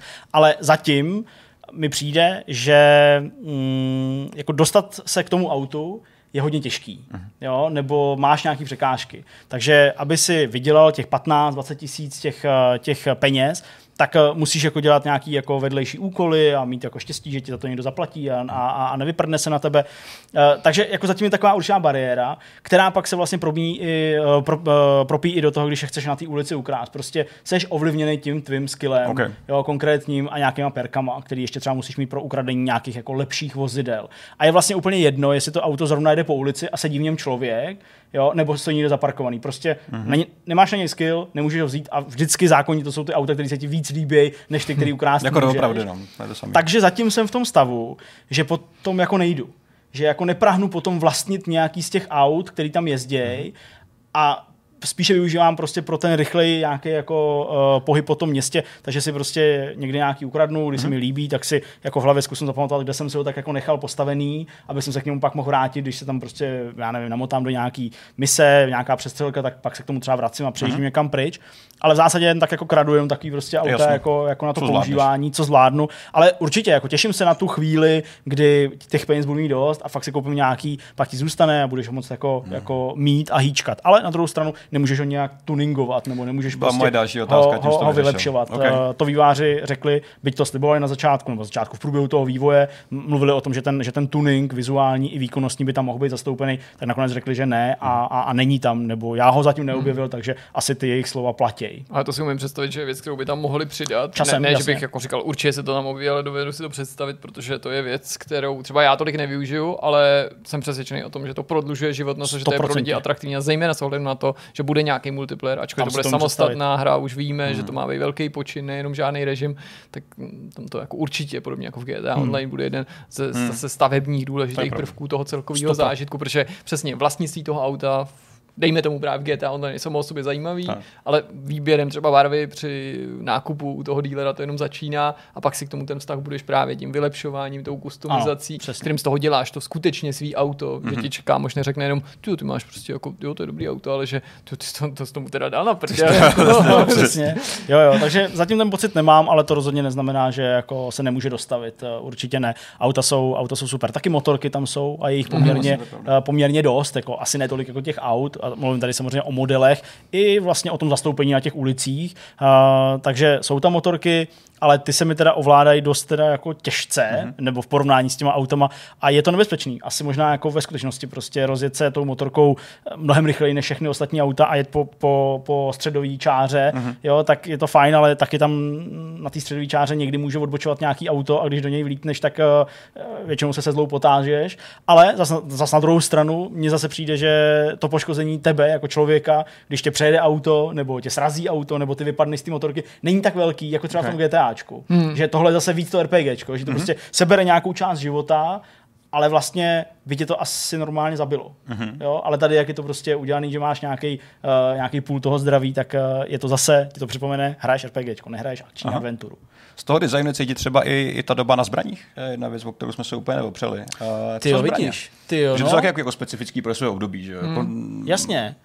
Tady nevím, jsou to víc asi jako zbraně, které používají projektil, než uh, energetický zbraně, ne? Nebo se to ještě Hele. Přesně, jako doposavat jsem snad nenarazil na nic jako uh, futuristického v tomhle ohledu, aby to byl nějaký laser nebo prostě přesně, uh, aby to nebyla nějaká zbraň, která by nám přišla povědomá, všechno mají prostě klasický projektily a zatím tady vlastně jako jsem asi nenarazil na nic úplně asi nejsou tak moc ani vidět, že jo, když většinu času stejně jako trávíš v ne úplně akčních scénách, jako, nebo ne extrémně akčních. No jasně, on, když na ty akční scény dojde, mm-hmm. tak ta hra umí být jako hodně akční. Jo? Jako Okay. umí to být mm. vlastně jako, snaží se to být určitou střílečkou, ty si můžeš třeba povypínat ty zásahy těch čísel, aby ti to mm-hmm. jako nepřipomínalo, že hraješ RPGčko, byť uh, pořád ta střelba je taková jako tímhle s tím ovlivněná, ale umí to být hodně akční. Házíš granáty, používáš brokovnici na blízko, používáš na dálku prostě nějakou, nějakou pušku, uh, na nějakou střední vzdálenost prostě nějaký samopal mm-hmm. nebo, nebo, nebo, nebo prostě SMGčko. Takže jako v tomhle ohledu to všechny ty pravidla má a ty zbraně, které jsem měl, tak jsou jako archetypálně, typově prostě stejný jako v jakýkoliv jiný akční hře. Jasně. Ale je pravda to, co ty říkáš, že zatím po většinu toho času, a já jsem se tak jako koukal, snažil jsem se tak jako odhadnout, já jsem tak teď v tuhle chvíli někde k půlce toho příběhu, ale to neznamená k půlce obsahu té hry, a do půlky toho příběhu prostě fakt mi to nepřišlo, že bych eh, trávil v těch střeleckých pasážích eh, převážnou dobu, mm-hmm. spíš opravdu hodně povídám, hodně se ptám těch lidí a snažím se z nich uh, nad rámec těch jako příběhových uh, odpovědí nebo příběhových nějakých uh, voleb v těch dialozích, tak dostat maximum právě z toho lóru a, a z toho pozadí. Takže jo, je to taková pomalejší záležitost mm-hmm. v tomhle ohledu určitě. Dokázal bys říct, jaký svět ti ten Cyberpunk připomíná, když teďka si odmyslíme, že to je na základě nějaký předlohy, ale Aha. právě proto, že ono to k tomu logicky svádí, že Blade Runner je něco, co Hodně, no. Lidi mají s tím zafixovaný, nejčastěji spojovaný i ten, kdo se o tenhle žánr nebo subžánr sci-fi nezajímá, tak uh, to viděl, jo, nebo je to snadno identifikovat. Ale je tady něco, jako co jsi říkal, hele, k tomuhle mi přijde, že to nejvíc inklinuje. Já jsem si třeba řekl, když to jako mm-hmm. hraju a sledoval jsem tě a tak, že třeba kdybych si měl vybrat, tak řeknu, hele, to není tolik třeba Blade Runner, jako je to Johnny Mnemonic, ale tím nechci říct, že je to nejblíž Johnny Mnemonicovi, jenom vím, že bych určitě našel asi podobnější jako světy, že ten, tenhle svět mi přijde jako, přestože je takový jako i někdy hezký, tak nějak jako ještě víc v prdeli, jestli to tak můžu jo. říct, než v tom Blade Runneru. A tím neříkám, že v Blade Runneru se lidi mají super. Mm. Mě, ano, mně prostě Blade Runner pí, přijde jako, jako víc víc jako sci-fi, nebo víc jako futuristický a přesně takový jako funkčnější ten svět. Mm než tohle. Tohle mi prostě přijde, jako kdyby jsem uh, v kulisách, samozřejmě teda nějakého kyberpunkového žánru, uh, sledoval prostě filmy typu, já nevím, volný pád nebo, nebo něco takového. Prostě. Jako Total Recall, že? Ale taky a, takový, a, jako, pak, přesně, prostě... a pak přesně takovéhle věci, uh, samozřejmě mínus nějaký jako vtip, tak ten Demolition Jasně. Man k tomu hodně jako uh, je podobný, mm. ale i ten mi přijde takový vyčištěný. Až, až, to až určitě. Moc. No. Ten Total Recall je vlastně hodně blízko uh, tomu pocitu, mm. třeba v těch jako menších prostorech nebo v takových těch mm. jako různých restauracích nebo právě v těch blocích, kde je to hodně, jo, ty lidi tam prostě tak nějak jsou jako voškliví vlastně a, a mluví spolu a, a, a stojí přitom na nějaký hnusný bedně, ale hmm. mají nějaký hnusný prostě topánky. No je to, je to, je to, ano, jo, k tomu, k tomu Trošku Recallu, soudce Dreda, který měl no to jsem jako ty vole, no jasně. Přesně, to jsem teďka chtěl říct. Judge Dredd, a to nejen ten novější, přesně, no, ale, ten původní se ale i ten se stalo, ale ten nový taky, teda kvůli tomu baráku, protože ten se celý odehrával v tom baráku. Přesně, to je ono. Eh, s doktorem McCoyem, že jo, a prostě ten taky, s Karlem Urbanem samozřejmě, myslím. Ale, ale je to, je to, je to doktor McCoy, To je, to je, to je, to je vlastně pravda, k tomu to má, k tomu to má blízko. Takže ano, já myslím, že se shodneme na tom, eh, co jsi tady jako předeslal a já nechci, aby to takhle jako znělo, že vám to chcem podsouvat, ale jako tohle prostě není Blade Runner, jo? Není a je to jednak jako komentář k tomu, jak to vypadá, jednak jako určitý upozornění. Prostě tady se to odehrává i ve dne, tady prostě svítí hmm. sluníčko, tady prostě ty lidi vypadají, jak kdyby šli z pláže, jo, a prostě není to jako dlouhý černý pláž, déšť a, a jenom prostě rozpíjející se ty, hmm. ty, ty, ty, ty, neony, to, to, to jako rozhodně ne. A je to prostě spíš takový jako, jako hnusný, neutěšený svět, který je tak hnusný, až je vlastně lákavý a zajímavý. Okay. A vlastně jako baví mě se třeba jenom, já nevím, na vzdálenosti třeba do kilometru, jenom procházet, jako jít to jenom, jako, mm-hmm. jo, jasně, mm. asi se to se změní prostě za nějakou dobu, ale vlastně jsem spíš jako šel a vidím, že ta jako žlutá linka, která ti vede tu cestu, tak prostě vede přes nějakou jako boční část a mezi barákama mm. a tam se něco odehrává a tam uteče kočka. Jo, jakože jo, jako v tomhle ohledu je to fakt, fakt hezký. Já jsem strašně to. zvědavý na jednu věc a sice, že když si vzpomenu, kolik strašně zaj, jako zajímavých nebo nápaditých myšlenek vývojáři nám prozradili mm-hmm. už během vývoje mm-hmm. o tom, jak ten svět staví i když to třeba můžete vnímat trochu jako PR keci nebo nějaký bullshit, ačkoliv to jako není to, co si myslím, ale jako, že si můžete říkat, a to jen tak jako pindaj a nejsou za tím ty myšlenky tak se těším na ty dekonstrukce toho světa. Teď, Aha. když už o tom můžou mluvit mm-hmm. svobodně, už ta hra je venku, že předtím určitě ve spoustě věcí si dávali pozor, nebo nechtěli říct naplno mm-hmm. tohle, tohle, jak to tam funguje.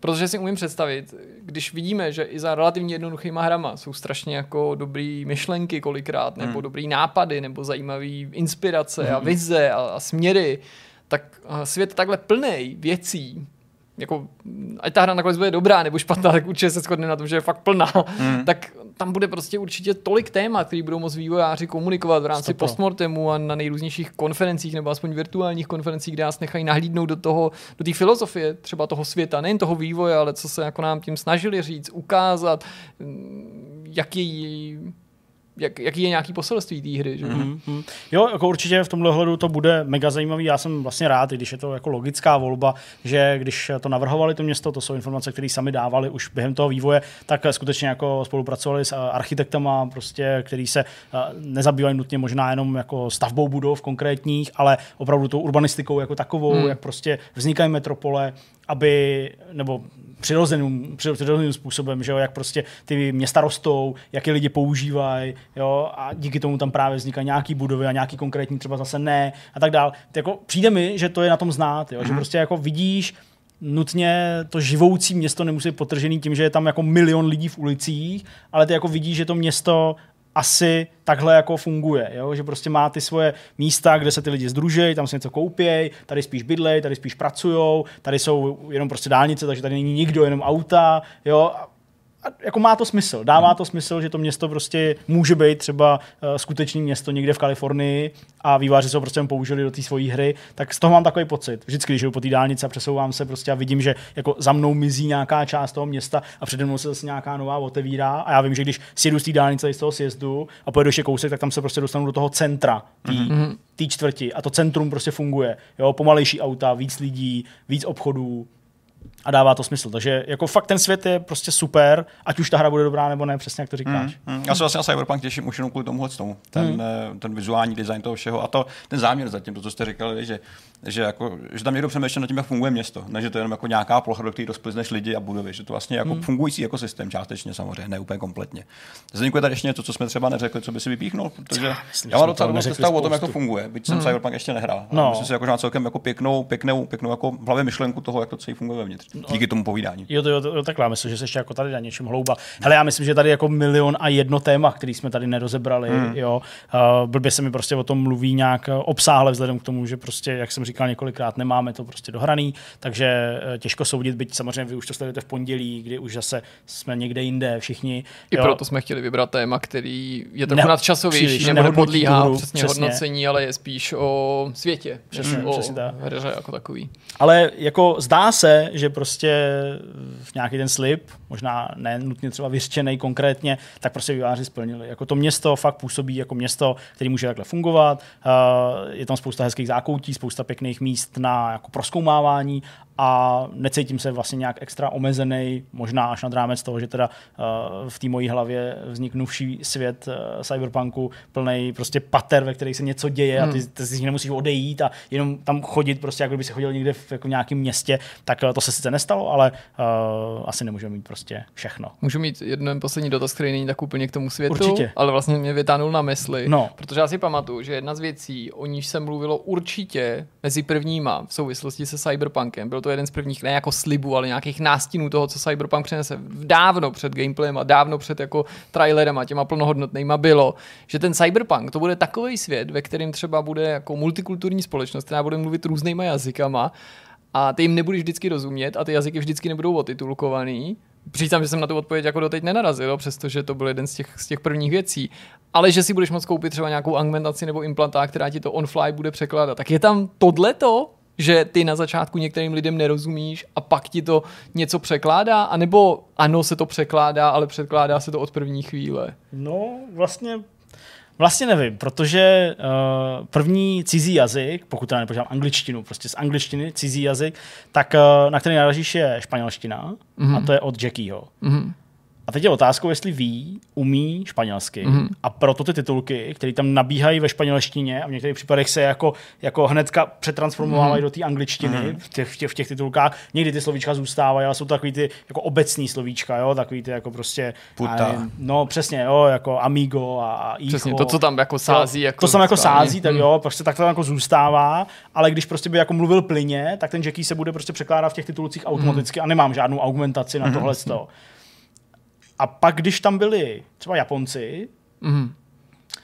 tak i jejich japonština se z japonských znaků mm-hmm. překládala rovnou do té, mm-hmm. v našem případě, český titulkový verze mm-hmm. a žádnou argumentaci jsem neměl. Přijím. Takže Zase, nechci to úplně vyloučit, jestli tam jako nenastane nějaký moment, kdy hmm. prostě opravdu jim nebudeš rozumět a titulky tam buď to nebudou, nebo tam akorát bude ten eh, text v jazyku, ve kterým to ty postavy odříkávají, ale spíš si myslím, že z tohohle plánu vývojáři asi upustili. Možná no. to vyřešil automaticky. Přijde mi to tak zatím. Hmm. Jo, já ani jsem tím nechtěl zamířit k tomu, že jsem předpovídal, že mi řekneš tohle a já hmm. na konto toho řeknu, no tak to je nesplněný slib, to vůbec ne, není tím cílem, ne, no, protože no, ani ne vždycky znamená, že to, co může znít na papíře jako super nápad, že se i osvědčí v týře. No, Teď kromě toho, že to muselo by být už náročný to vydělat, nebo náročnější, že to nějakou práci znamená, tak ne vždycky ta časová investice se vyplatí, protože to třeba není až tak super funkce. No já mám obavu, že prostě přes, přesně tohle je ten druh nápadu, který perfektně vypadá na tom papíře, hmm. ale promítnu to do té jako skutečnosti nebo toho, jak ty, hry, hra, eh, jak ty hráči hrajou ty hry, hmm. tak je vlastně jako blbej. Uh, protože mám strach, že by ty lidi, a myslím, že z tohle si museli Hmm. asi položit ty výváři taky, tuhle otázku, nebo jako tohle téma řešit, že, že, že, ty lidi by to prostě jako třeba nevěděli. A nebo by to ten gameplay rozbíjelo, co by se stalo, kdyby ta tvoje postava tomu nerozuměla a ty by si byl v té misi, tak co by se teda stalo? Že Přesně. by bylo, A navíc- musel být ten vývoj upravený té mise. Přesně, muselo by teda od začátku na tom mluvit všichni anglicky, nebo prostě jazykem, který máš nastavený jako, jako jazyk té hry. Což i to je problém pro spoustu lidí. abyste že jako, přesně, abyste tomu jako rozuměl. Čímž ale vlastně přijdeš o tu určitou jako uh, multikulturalitu nebo, nebo, nebo, nebo mnohojazyčnost, prostě, která tam může proudit z různých postav. Takže, ti to museli, takže by ti museli relativně brzo ten uh, překladač dát, Hmm. nebo tě k němu navíst. Teď otázka, jak, jak- jako jak by řešili, já nevím, jednotlivý jazykový verze, tak vždycky jako Tak. předtím, než by měla nastat nějaká uh, plejáda misí, které se budou odehrávat prostě v hispánské části, tak by ti jako řekli, měl by si si jít koupit nějaký španělský modul, jo, do toho, abys tomu rozuměl. Jo, a teďka se přesouváš do japonské části, asi bys měl mít japonsky. A Hmm. že, že třeba by lidi opravdu nerozuměli polovině těm misím, nebo zadání, Hmm, nebo, nebo, nebo těm, těm, těm dialogům. Takže to mi přijde, že asi byl ten důvod. Jo, určitě je no. spousta důvodů myslet si, že No, to jasně, no. mm, je náročný na provedení. Souhlasím. no. To mě fakt jenom napadlo, to Jo, není nějaká ale- otázka, kterou jsem si šetřil, ale vlastně jsem si Taky jsem za to u toho vzpomenul. tvýho no. povídání vzpomínal na to, co jsme na začátku o té hře mm-hmm. slyšeli, právě vztahu k tomu světě, a pak jsem si vybavil, že tohle je vlastně jedna z prvních věcí, kterou jsem v souvislosti se Cyberpunkem zaznamenal. Mm. Možná ještě ve chvíli jsme viděli jenom tu ženskou s těma Mantis Bladema a to, a tak jsem si jako říkal, Jo, jo. mm, jestli tam ta věc nakonec třeba je, když mm. to definovalo nějaký naše, nebo minimálně moje prvotní představy o Cyberpunku. Myslíš kudlanky? Kudlanky jsou Kudlanky češtině. Kudlanky se to jmenuje. Okay. A ne všechno by možná muselo být všude. No. No. I, i, I, místo Hele. edáčů si pořád představuju Edáči. malý, malýho svěráka v tom obecní škole. Ale, no jo, jo. Teda je- jako samozřejmě myslím to jeho syna, ale on je to jako inspirovaný svěrákovým životem. Jasně, jasně, jo, jo, takže, takže edáče, ale ještě jsem vlastně chtěl, jo, strašně moc se mi líbí výslovnost v té angličtině, uh, výslovnost uh, japonských jmen, protože to R, třeba u, já nevím, teď já si nespomínám přesně, jak on se jmenuje, tak on je samozřejmě, on je Arasaka, ale, ale nějaký jako jméno, který je něco jako Shigeru, není to Shigeru, ale prostě tak to je jako Shigeru, úplně, jo, jo, takový to jako R, který jako, no prostě úplně jiný R než v angličtině, tak, tak vždycky, když to jako, jako říkal ten Jackie, nebo to říkal ten V v těch rozhovorech, říkám, ty chlapi, vy jste chodili na nějaký jako jazykový prostě uh, hodiny, abyste mluvili jako, jako Japonci, uh, Japonci v angličtině. A pak, když tam právě mluví Japonci zase, tak uh, oni uh, hodně říkají to R, takový to jako místo L, že jo. Takže prostě, Hoteru. Ho, přesně, přesně. Jo, takže, takže, takže prostě Halo by nebyl Halo, ale Hero. Hero. Hero. Jo. Jo, a, a to tam, to tam krásně Kdo by zaznívá. nehledal nejen v Cyberpunku a Duro to video, že jo, to je jasný. Jasně, to jo. Tě, Když si chcete udělat hezký večer, tak dáte do Google a Duro to video. No, no, takže tak, asi povídat si by o tom dalo jako hodně, my samozřejmě nechceme tu hru hodnotit, jako jsme říkali, tady na tomhle místě, ale ta recenze tak nějak se jako asi blíží nebo přibližuje. Tak uh, to asi není naposled, co si povídáme o Cyberpunku. Jirka to chce hrát na, PC, uh, na PSku, Ano. Takže pak uh, budeme třeba rozebírat uh, po recenzi právě nějaký naše dojmy jako hlubší a rozebírat právě spíš uh, tu hru ve smyslu toho hodnocení a, a zážitku. jsme Vezmeme ergobiče a kudlanky a posekáme se, nebo tak něco. Tak jo, tak tolik tomu a teď už pojďme tedy na rozhovor. Naším dnešním hostem je Tereza Marešová, HR manažerka studia Warhorse. Vítejte u nás pěkně. Dobrý den. My jsme moc rádi, že jste přijala pozvání k rozhovoru. Tenhle rozhovor bude jiný, než obvykle bývá. My se nebavíme vždycky jenom s vývojáři, ale často se to velmi těsně točí okolo vývoje videoher nebo hraní videoher. Ale v tomto případě si popovídáme o tom, jaký to je lákat potenciální zaměstnance do herního studia. Tak já začnu ne asi jednoduchou otázkou, ale takovou, která člověka musí vlastně napadnout. Eh, Jak se schání mm, zaměstnanci do herního studia. Liší se to nějak od eh, jiných, eh, jiných společností, jiných oborů? Určitě si myslím, že se to liší, protože ta skupina je dost jako specifická. Hlavně si troufnu říct, že ve Warhorse máme docela vysoký standardy, takže musíme fakt jako hodně dlouho hledat, než najdeme někoho, kdo by nám vyhovoval. Takže uh, jsou to jako fakt kvanta lidí, který musíme probrat k tomu, aby jsme, aby jsme prostě měli ty lidi, který potřebujeme. Nehledají se na jobsech a klasických portálech, ale nejvíc se nám osvědčilo chodit právě na, na nějaké jakoby oborový akce, to znamená třeba Anifilm a prostě ty akce, kde se koncentrují přímo ty konkrétní lidi. Není to jako, že bychom šli někam na nějaký veletrh o, pracovních příležitostí pro všechny firmy a tam bychom našli skvělý charakteráře nebo konceptáky. To úplně nefunguje, což asi víte. Dá se uh, nějak vymezit, v jakém poměru uh, stojí ty situace, kdy vy někoho konkrétně hledáte a z druhé strany se vám někdo ochotně hlásí? Uh, procentuálně třeba, jak to je? Hrozně záleží na konkrétním roku. Hmm. Tenhle rok byl dost specifický v tom, že jsme nabírali fakt hodně lidí. Do téhle chvíle jsme přijali, nebo spíš nám nabídku přijalo už přes 50 lidí, nějakých 53 hmm. v tuhle chvíli ke dnešku a celkově se nám přihlásilo přes 2000 lidí. Mm-hmm.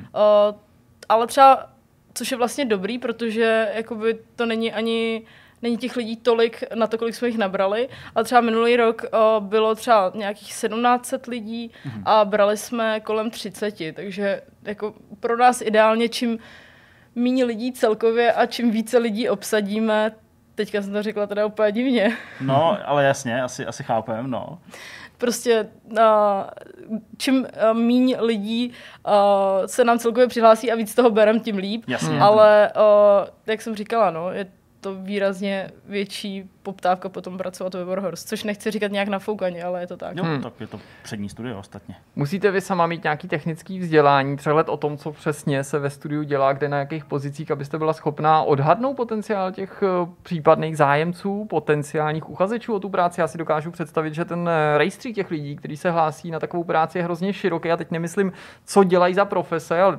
vezmu na mátku třeba grafika, a že se může hlásit někdo, kdo v podstatě jako ještě absolutně na tu práci nemá, ale sám to třeba nevidí až po skutečného profíka. Jak se to vlastně proseje, tyhle, ty, tyhle ty uchazeči?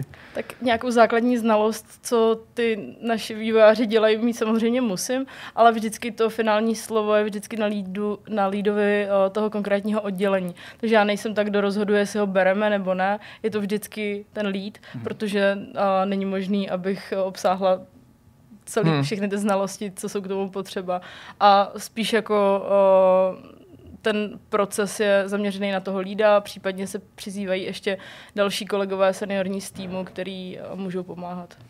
Je možný nějak univerzálně popsat ten proces toho, když k vám někdo přijde Eh, na výběrový řízení nebo na nějaký test. Já chápu, že určitě jinak se nakládá s člověkem, který se eh, uchází o pozici producenta eh, nebo nějakého scenáristy, řekněme třeba zase jinak s grafikem. Hmm. Rozumím tomu, že ty jako úkoly, které musí udělat, jsou jiný, ale alespoň částečně prostě jde vzít nějaká obecná šablona, čím si ten uchazeč projde Eurohorse? Stoprocentně. Tak první je, že k nám zašle to CV, hodně málo kdy, ale taky se to stává třeba adresujeme přímo. Já, já píšu některým lidem, který si třeba vyhlídneme, takže buď to posílá CV, nebo mu píšeme my a vždycky tam je potom uh, nějaký screening toho CV. Na základě toho posíláme testy, testy neposíláme úplně všem, taky záleží, jaká pozice teda. Jasně. Ale vždycky je tam test, jeden nebo dva, nebo klidně i víc. A když projde dobře tím testem, tak může následovat další test a pokud projde všema těma testama, které tam jsou, mm. tak následuje pohovor. Mm. A pak už je vlastně jenom nabídka a začátek spolupráce. Mají na druhé straně uchazeči, případně ti uh, kvalifikovaní lidé, které vy hledáte, nějaký specifický potřeby nebo spíš požadavky a přání, uh, co očekávají třeba, že kromě té samotné práce na ně čeká? O, jako u nás nebo v tom náborovém procesu? Ne, myslím přímo už během té práce. Myslím, narážím tím na, na třeba nejrůznější benefity nebo podmínky té práce, nebo jestli ten, kdo pracuje v herním průmyslu, prostě očekává třeba nějaký nadstandardní zacházení v nějakém ohledu, nebo nezvyklý nadstandardní zní možná jako nějaký luxusní, ale něco, něco, co není třeba běžný v jiných profesích. A to si asi úplně nemyslím. Myslím si, že ty lidi jsou docela skromní, jako když si to porovná s nějakým korporátem, tak si rozhodně nepotrpějí na parkovací místa, a auta a takovýhle věci. Mm. Ani nic z toho teda nemáme. Nebo parkovací místa máme, ale ne, že by tam někdo měl svoji vlastní cedulku no, přímo pro mm. sebe. Ale myslím si, že ty lidi jsou jako docela skromní, nechtějí mm. nic super speciálního, chtějí prostě normální věci, na které si myslím, že mají nárok. Hmm, hmm. Uh, přesto uh, určitě nějaké benefity tam jsou, takže pokud to třeba někoho tady láká zkusit to ve Warhorse, tak uh, já myslím, že se tradují už od dob, kdy uh, studio sídlilo v těch předchozích uh, kanclech v, v Karlíně, tak se hodně tradovalo o těch snídaních, raních a tak dále. Uh, platí to vlastně i teď, i když teď asi tolik ne, když jste všichni doma? Teď to bohužel neplatí, protože, hmm. jak jsi říkal, nebo jak jste říkala, uh, jsou všichni doma. Jasně. Ale až se vrátíme zpátky, tak rozhodně začneme znova se snídaněma. A máme skvělou svačinářku paní Hanku, která k nám každý den chodí mm-hmm. právě dělat snídaně. Vždycky přijde, udělá snídaně a jde zase domů. Je to taková uh, starší paní, uh, prostě, která, Jasně. kterou tam mají všichni hrozně rádi. Takže to určitě bude znova. Uh, pro cizince třeba máme češtinu, že se můžou učit mm-hmm. česky, pokud, mm-hmm. pokud mají zájem. Uh, a všechny ty benefity se snažíme mít spíše jako oborový, aby se ty lidi mohli nějakým způsobem hmm. rozvíjet. To znamená, že máme třeba figurální kresbu každý 14 dní, že přijde model nebo modelka k nám do našeho mockupu a o, kdo chce, není to jenom pro grafiky, není to jenom pro konceptáře, ale kdo chce, tak se to tam může vyzkoušet, dostane rady třeba od konceptářů těch zkušených uh, lidí, kteří jako kreslit umí. A pak máme vlastně v podstatě jakýkoliv uh, oborový akce, mm-hmm. uh, platíme lístky, takže když někdo si něco vybere, že by tam chtěl jet a dává to nějakým způsobem smysl k jeho práci, tak nemáme problém mu ten lístek zaplatit. Jezdí se uh, na GDCčko, Vždycky se vyberou mm-hmm. lidi, to samozřejmě je trošku nákladnější konference, takže se vybírají uh, lidi, kteří už jsou třeba ve Warhorse nějakou dobu nebo nějakým jiným způsobem, to je pro ně značný přínos. Pak se berou ty přednášky a sdílejí se zase mezi lidi. Takže ty lidi, co přijedou z GDSK, Uh, z GDCčka, GDCčka jasně. z GDCčka, tak uh, to předávají potom dalším lidem a vlastně všechny akce. Máme klasické benefity jako multisportka, hmm. uh, Sigde, uh, a takový, takovou tu klasiku, ale myslím si, že dává větší smysl, když máme ty benefity, které přímo ty lidi chtějí. A vlastně podporujeme úplně cokoliv, co, co uh, ty lidi budou chtít dělat, mm. takže když třeba s něčím přijdou, že chtějí třeba nějaký peníze nebo nějakým způsobem podpořit ode mě nebo třeba od recepce, tak se tomu nebráníme. A pak ještě teda, mm-hmm. uh, co je teďka docela se u nás uh, rozmohlo, je, že se docela dost rodí děti.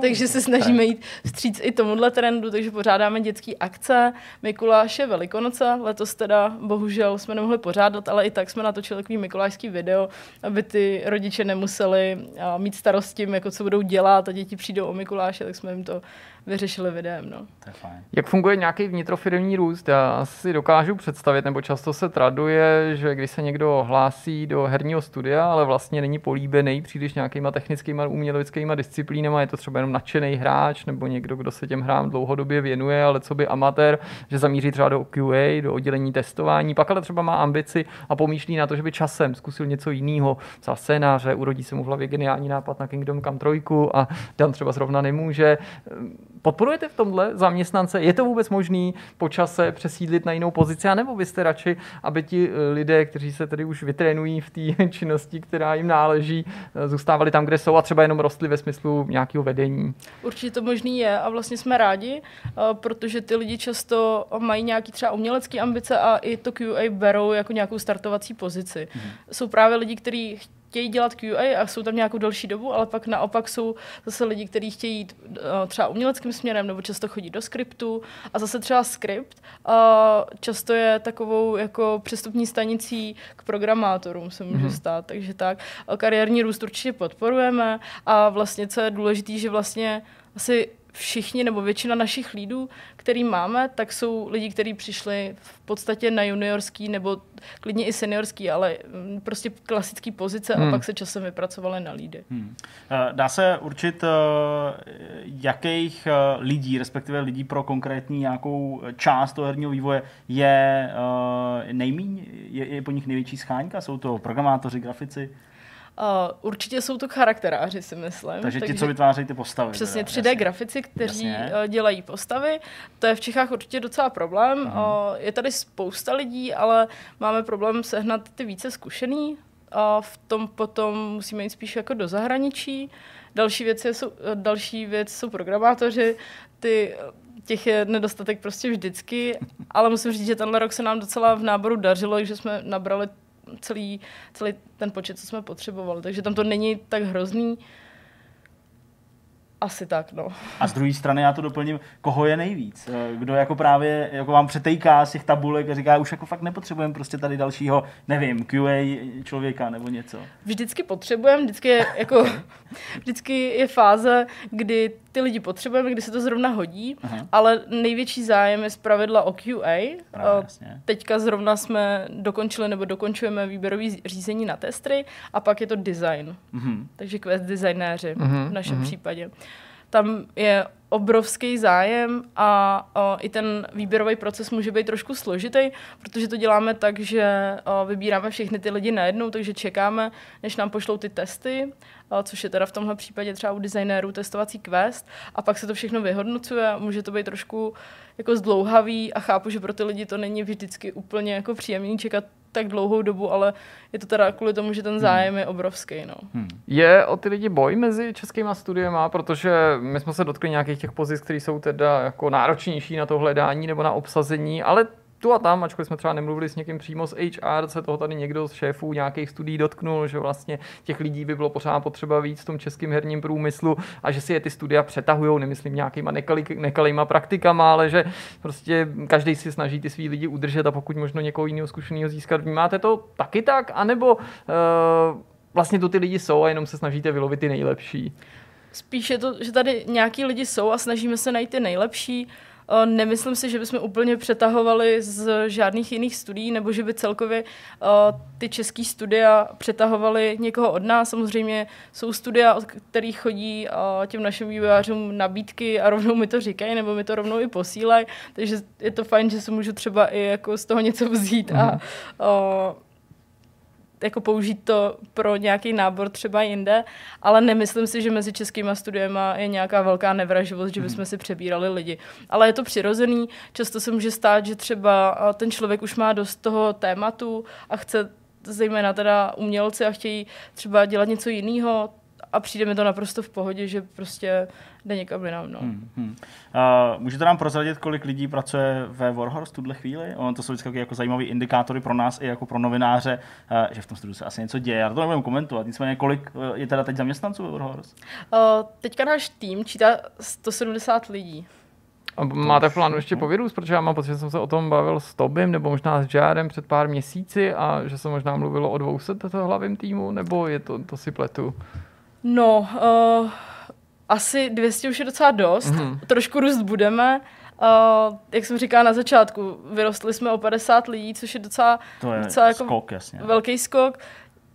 Nějakým způsobem přibývat budeme, ale asi ne nějak už jako extrémně rapidně. Hmm, 170. je. Jak se vyrovnáváte, či případně neřešíte nějakou fluktuaci, a teď nemyslím tu přirozenou obměnu toho týmu, o kterém jsme se bavili, ale s ohledem na to, že, jak už Zdeněk naznačil, ten vývoj má mm, určitý fáze a v zahraničí bývá běžný, že na začátku toho projektu těch lidí je míň, jak ten projekt finišuje, tak si ty lidi nabalujou a na konci, když už je dokončený, nebo je úplně v té poslední fázi, už těch lidí zase není tolik potřeba.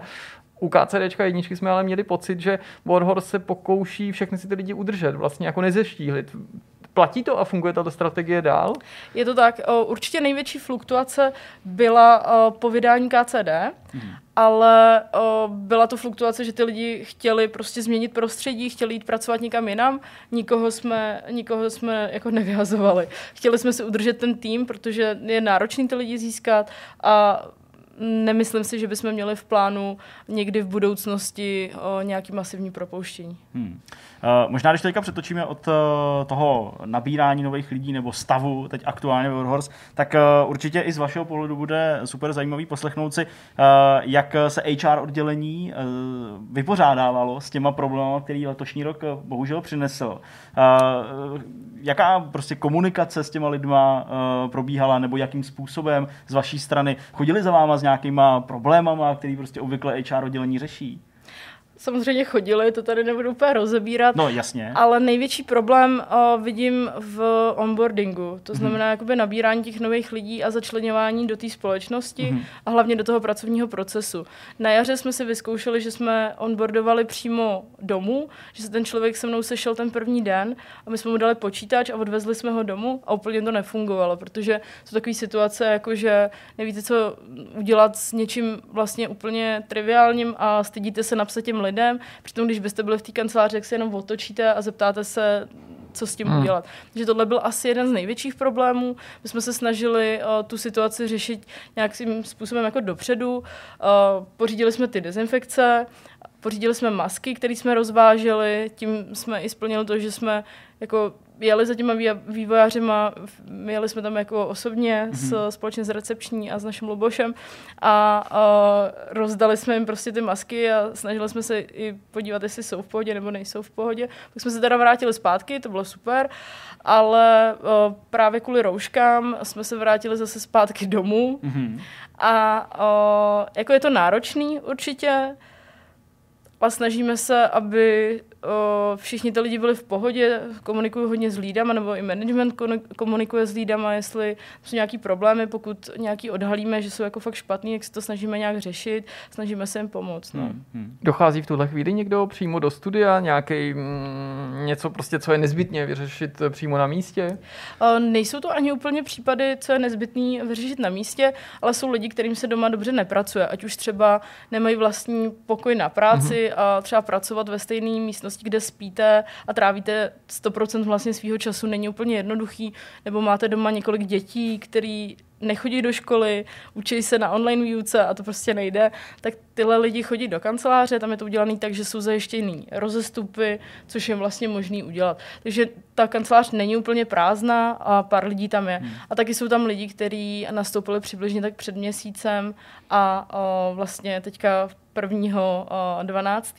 Takže tyhle ty všichni lidi tam jsou a začíná to tam být zase trošku živý. Hmm. Hmm. hmm. kolik to je přibližně lidí, jestli to jde nějak vymezit, jestli to jsou jednotky nebo desítky? Uh, je tam přibližně 15 lidí, kteří tam chodí uh, každý den a pak uh, jsou tam lidi, kteří se tam objevují, hmm. když něco potřebují vyřešit, nebo uh, v mockupu a tak dále. Hmm. Hmm. Když nás teďka někdo z diváků poslouchá, tak si možná říká, toto teda jako probíráme dost jako podrobně, prostě ten HR segment a ten nábor těch lidí, ale kdo je tedy vlastně ta paní, která v té firmě pracuje? Chci se jenom zeptat, jaký je váš osobní vztah k videohrám, nakolik je pro vás důležitý, že se věnujete HR právě v herní firmě, protože předpokládám, že to prostě není úplně jedno, kde člověk působí, přestože na stejné pozici. Určitě. No, v té herní firmě je super, že ta atmosféra je tam hrozně uvolněná, všichni, celý ten tým je jako fakt skvělý. Uh, můj vztah ke hrám, nejsem úplně jako hardkorový hráč, ale nějaký hry jsem hrála od malička, vždycky jsem tím byla odklopená.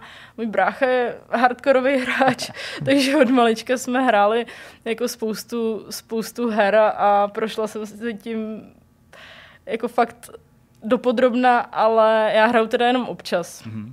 Jasně. No a přesto tak, eh, co vás vedlo k tomu eh, pracovat ve Warhorse? Byla to prostě zajímavá nabídka a proto to, to spojila, nebo, nebo je zatím něco víc?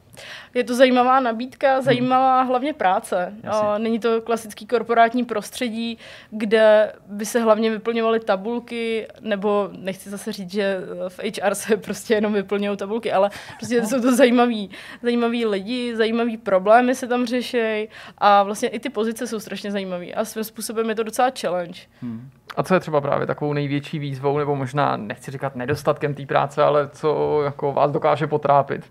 No tak v tuhle chvíli, nebo celkově vlastně mě nejvíc trápí, nebo největší výzva je, v čemu se mám zrovna věnovat. Aha. Protože, jak jsem říkala, je nás teďka nějakých 170 a je vlastně docela těžký uh, najít právě to, co nejvíc hoří, nebo co je uh, nejdůležitější k tomu věnování se, protože my jsme se tady bavili jenom o hiringu, ale vlastně HR není jenom hiring, je tam spousta té toho interního HR, té práce jako v, ve firmě. Takže to je asi nejtěžší. No. No a tak když teda uh, ta interní uh, část uh, HR vaší práce uh, probíhá a je taky významnou částí, tak uh, v čem teda spočívá? Uh, fungujete třeba i jako taková ta já nevím, skoro až na úrovni té psycholožky, která tam občas prostě jako řeší ty konflikty. Případně, pokud to lze, obecně, co se tak jako řeší v herní firmě za problémy, že někdo smrdí s obědem a nelíbí se to šéfovi?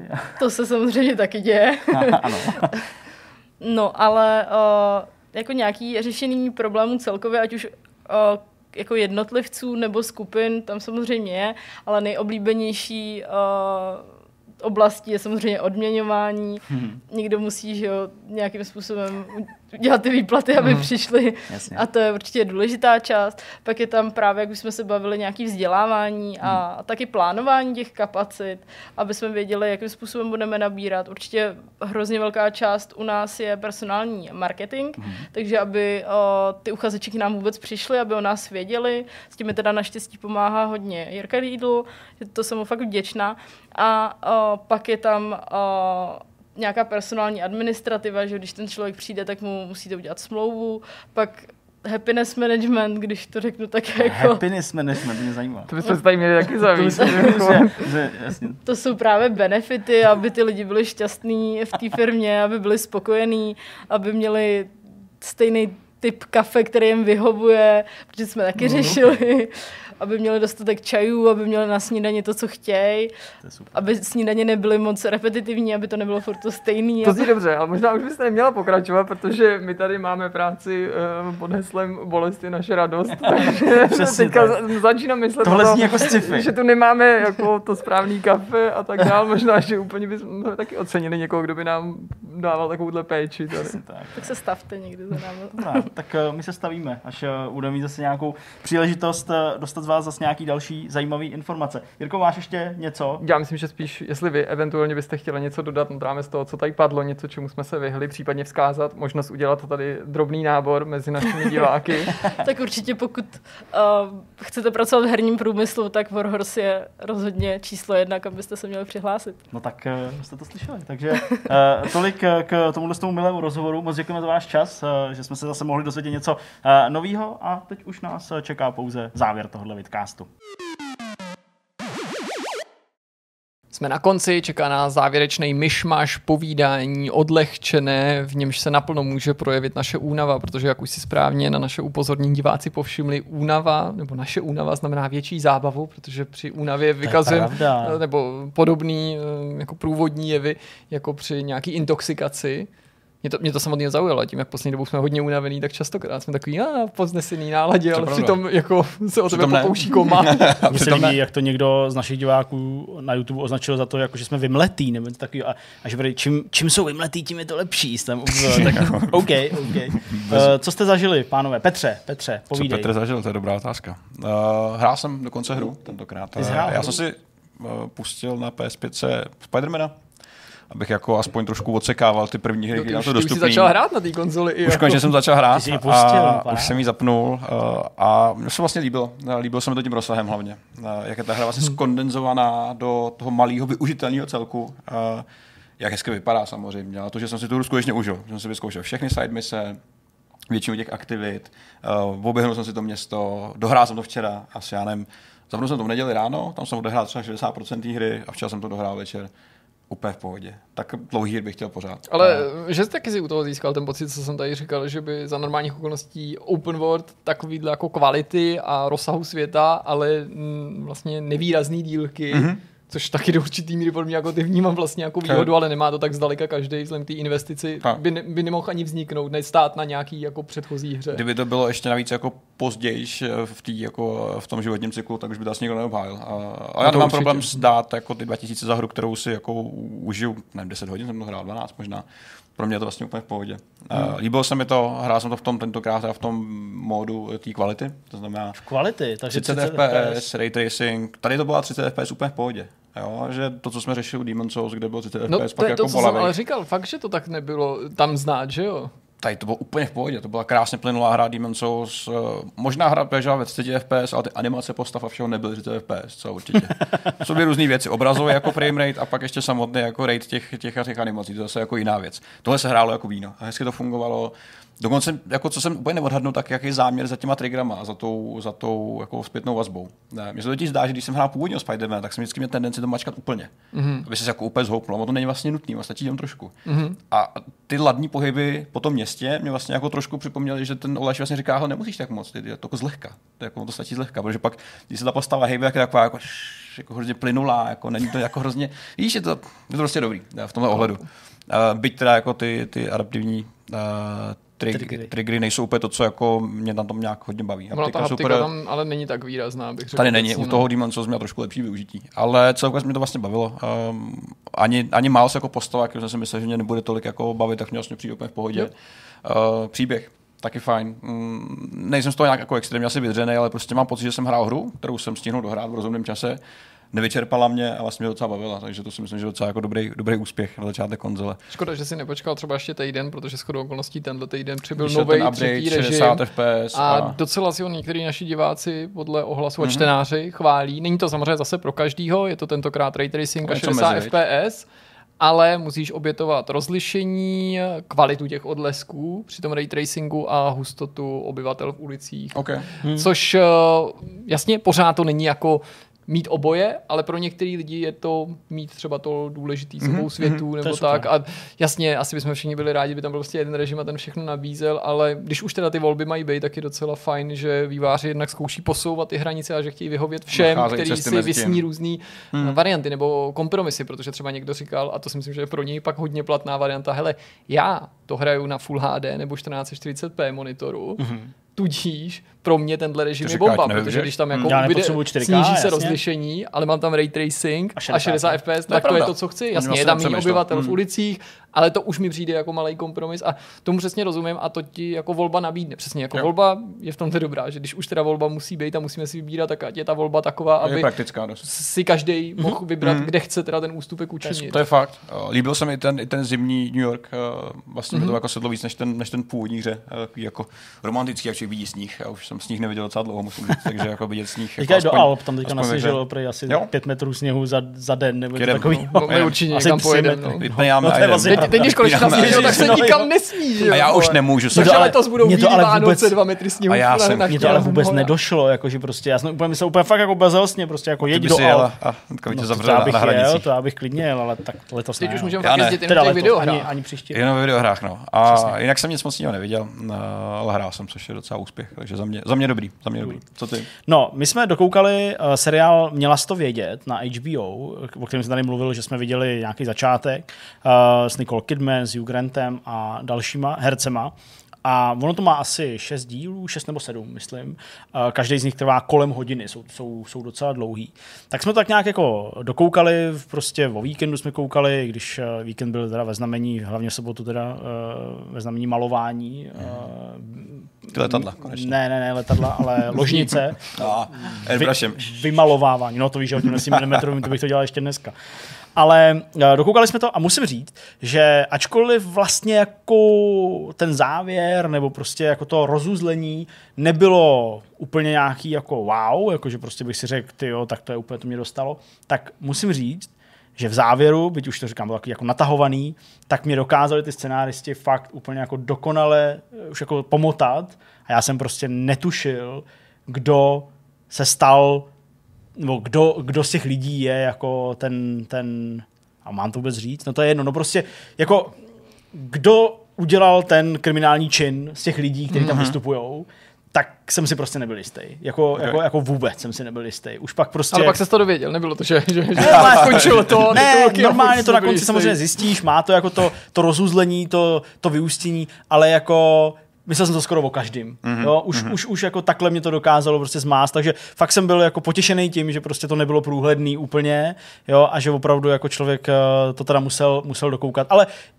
uměl bych si představit ještě jako lepší konec, ale, ale byl jsem vlastně docela spokojený a kdybych to měl dát prostě nějaký jako hodnocení, tak bych tomu klidně dal prostě 7,5, jo, mírně k té nějaký osmičce, ale spíš u sedmičky bych zůstal mm. a fakt jsem si to jako vlastně docela užil. Nečekal jsem, že to bude nakonec, eh, nakonec takový. No a ta druhá věc, to byl horor, to bylo vlastně taky v neděli a bylo to v neděli večer, uh, protože v neděli večer se uskutečnila už uh, letos předposlední velká cena ve Formuli 1 a to jsem teda sledoval s obrovským napětím a s obrovským očekáváním, protože nechte jako mě do, do, vás do toho jako uvíst, uh, i pokud nesledujete formule. Tak uh, stalo se to, že Lewis Hamilton, který asi znají úplně všichni, který závodí za Mercedes a už se před několika závody stal mistrem světa letošní sezóny a uh, vyrovnal rekord Michala Schumachera a tak dál, tak onemocněl koronavirem před tím závodem. Uh, řešilo se, kdo za něj pojede. Jedna z voleb byl, uh, byl testovací jezdec Stoffel van Dorn, který jako se zdál jako tou, tou variantou, že prostě on teda usedne do toho Mercedesu a bude s Valtteri Bottasem prostě hájit barvy téhle stáje. A řešilo se i nějaký další věci a uh, pár procent dostával George Russell. George Russell je velice nadějný, mladý britský pilot.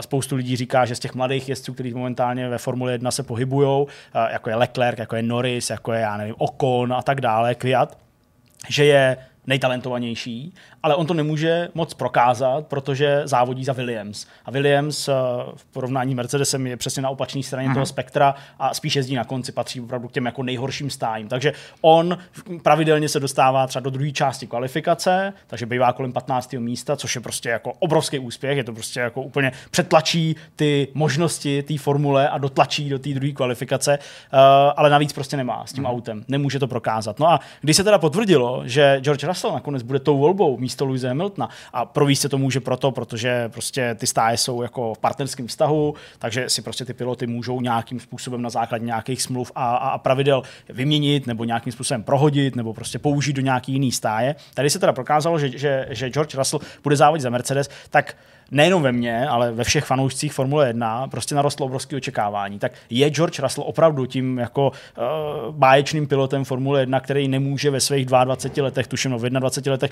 prokázat ten svůj talent, protože závodí za uh, jednu z nejhorších stájí a teďka má teda možnost jet v tom nejrychlejším autě, protože Mercedes je prokazatelně nejrychlejší auto, tak jsem to očekával jako prostě všechny ty výsledky. Sjížděl jsem uh, páteční trénink v pátek večer, když jsem přišel domů, zjistil jsem, že prostě George Russell vyhrál páteční trénink. První. Okay. Říkám, wow, to je hustý. Druhý trénink, zase George Russell vyhrál, pravda, tady Valtteri Bottas, uh, tomu byl smazaný nějaký, nějaký čas, protože tam uh, přejel prostě uh, limity té trati, takže díky tomu byl, uh, byl George Russell na prvním místě i ve druhém tréninku. Třetí trénink nevyhrál, kvalifikace, nakonec skončil na druhém místě o 26 tisícin. Okay. Takže jako všichni, wow, jako je to tady, prostě George často bude startovat z druhého místa. Prostě, uh, jako... Zvláštně se tak rychle prostě dokáže zžít s tím jiným monopostem. Už, jako víš, že mě by přišlo jako grandiozní úspěch, i kdyby se zlepšil o mnohem míň. No, no ano, tak to bych to považoval říkali. za důkaz Samozřejmě. toho, že je kvalitním jezdcem, Přesně. když si tak rychle zvykne na tu jinou výkonnější formu. Přesně tak. A to já jsem teda jako pominul ty věci, které se kolem toho ještě jako točí, právě kolem toho zvykání, že vlastně vy nemůžete, co by pilot Formule 1, uh, prostě jako skočit do Formule 1 a jet na jakýkoliv trati, prostě jen tak hmm. trénovat, to, to nejde, jo? aby měli všichni rovné podmínky, hmm. tak se prostě nesmí testovat. Čili on vlastně do té formule mohl opravdu usednout až během pátečního tréninku, to bylo to první, co si prostě usednul a ten trénink vyhrál. Teď je mnohem vyšší než Lewis Hamilton a jel v jeho autě.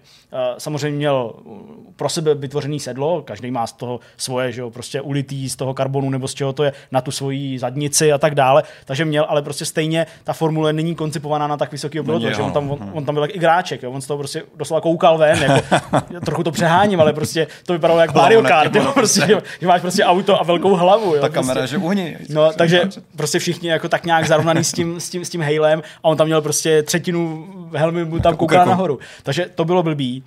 Uh, mluvili samozřejmě o tom, že jako noc předtím nebo, nebo x dní předtím prostě ty, ty jako technici prostě předávali všechny ty informace, protože během té jízdy musíš dělat na tom volantu prostě milion operací, hmm. jo? prostě 70krát na něj hrábneš během jednoho kola hmm. a těch kol pak v závodě musíš vodit 80 v tomhle případě, jo? protože to je ovál prostě v, v Bahrajnu. Ale uh, přes tohle všechno on teda dokázal tu kvalifikaci dojet na druhém místě o 26 tisícin, takže uh, obrovská story, všichni o tom psali z druhé strany zase jako Valtteri Bottas to nějak nezvládá, ne? Ty, on, by měl být no, jako, by měl, by měl dominovat, v tom autě jezdí kolik sezón a, a je tím druhým druhým nejrychlejším jezdcem prostě ve startovním poli. Musí být taky docela na palici, viď? takový Šíleně na palici. Prostě, tě někdo jako takhle vyškolil. On je, on je neustále školený tím, tím Hamiltonem, že jo, jako občas je schopný Přesně, ho a v té teď, teď, je- kvalifikaci. teď je ta šance vyniknout, že jo, není tam konečně. A Hamilton a hovno. vyškolí tě někdo A nováček. Takže uh, tahle Jsem, jsem Barrichello Přesně. ve Ferrari nebo něco Jo, takového. něco takového. Takže tahle senzace začal závod a všechno se odvíjelo prostě od prvního kola podle plánu prostě George Russell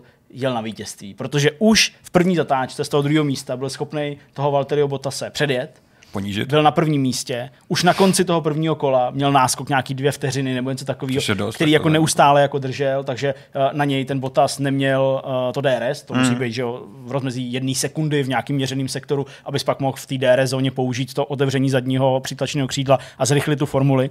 Takže všechno se odvíjelo skvěle až do prvních pitstopů, respektive do nějakého, do nějakého safety caru, kdy prostě se to začalo celý úplně jako sypat.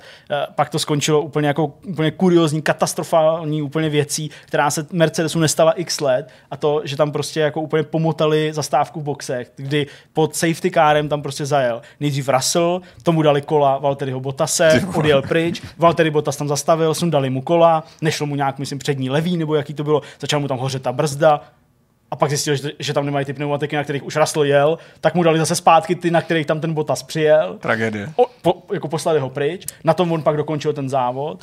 Uh, George Russell musel hnedka prostě do boxu další kolo, protože by jinak dostal penalizaci, takže mu pak dali ty správný a to byl ten moment, kdy to ještě furt šlo vyhrát, Okay. protože on se vrátil na, myslím, šestý místo, tuším, nebo sedmý místo za šestýho Bottase a dokonce bylo pár kol a tenhle ten okruh byl velice krátký, jel se pod minutu, je takový. Aha. okruh jenom.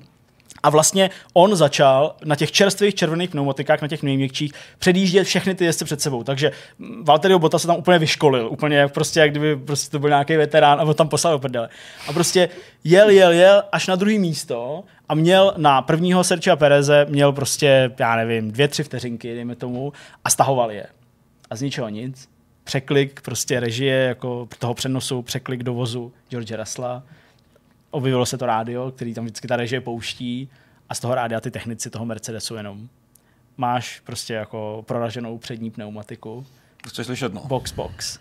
A od toho Rasla se akorát ozval jenom! Takže jel do boxu, věřím, no. vyměnil jako pneumatiky, vrátil se na nějaký, já nevím, 16. místo a pak se postupně dostal ještě za těch pár kol na bodovaný místo, myslím, byl desátý nebo devátý, Hmm. jo, ale na první místo se, se nedostal, obrovská tragédie. Ale, Ale ten, přesto všechno, ale ten jako. celý závod měl ještě jeden příběh, o kterým se díky tomuhle, nebo spíš teda vlastně kvůli tomuhle, vůbec nemluví. A to, že vyhrál Sergio Perez, který v prvním kole se přimotal do kolize Charlesa Leclerca a Maxe Verstappena. Mm. Poškodil si, myslím, přední křídlo a musel jít jako do boxu z posledního místa, jel do boxu, mu to vyměňovali a on ten závod celý vyhrál. Mm. Samozřejmě i jako díky té chybě, eh, která se u Mercedesu stala a Bottas a tak dále, ale prostě tenhle příběh se hmm. skoro neřešil a řešil se jenom ten Russell. Okay. No a uh, teďka o víkendu, to už uh, vy jste asi viděli, pokud se o to zajímáte, tak se jde poslední závod v Abu Zabi a George Russell opět bude sedět v Mercedesu a já doufám, že vyhrál.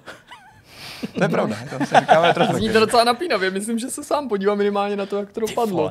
Je to jako super, je to fakt super. No, to minimálně to umíš prodat, takže další tam podnikatelský záměr po Vortextu, prostě Budeme- motoristický kanál. Hele, pár webů tady je, já mám jako, jo, který, který píšou o formuli, ale Jirko, jako s naším zápalem máme obrovský potenciál tady dělat fakt skvělý obsah o formulích, jako zvaž to, jo, až prostě třeba tady jako uh, uschne prostě jako náš zájem o videohry, tak, tak třeba tam. No, Mě zrovna říkal někdo, že s naším zápalem bychom mohli jako leco zkusit dělat, že ne teda, že bychom ve všem měli vyniknout, ale že právě jsou tady můžeš. oblasti, kde jsou určité rezervy.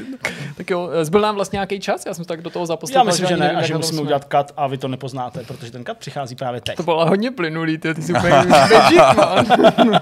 Trik se zastavenou kamerou. Dobře, to bychom mohli bychom to ještě pilovat takhle. Pěkné. No, uh, já mám jeden film, který bych chtěl doporučit. Viděl jsem po delší době docela pěkný český film, který mě zaujal a musím říct, že jsem ho vlastně nějak moc nezaznamenal ani když šel do kin, protože no prostě některé věci mi unikají a naše docházka, co se týče kina, je prostě v posledních letech taková jako všelijaká se na to. s dcerou.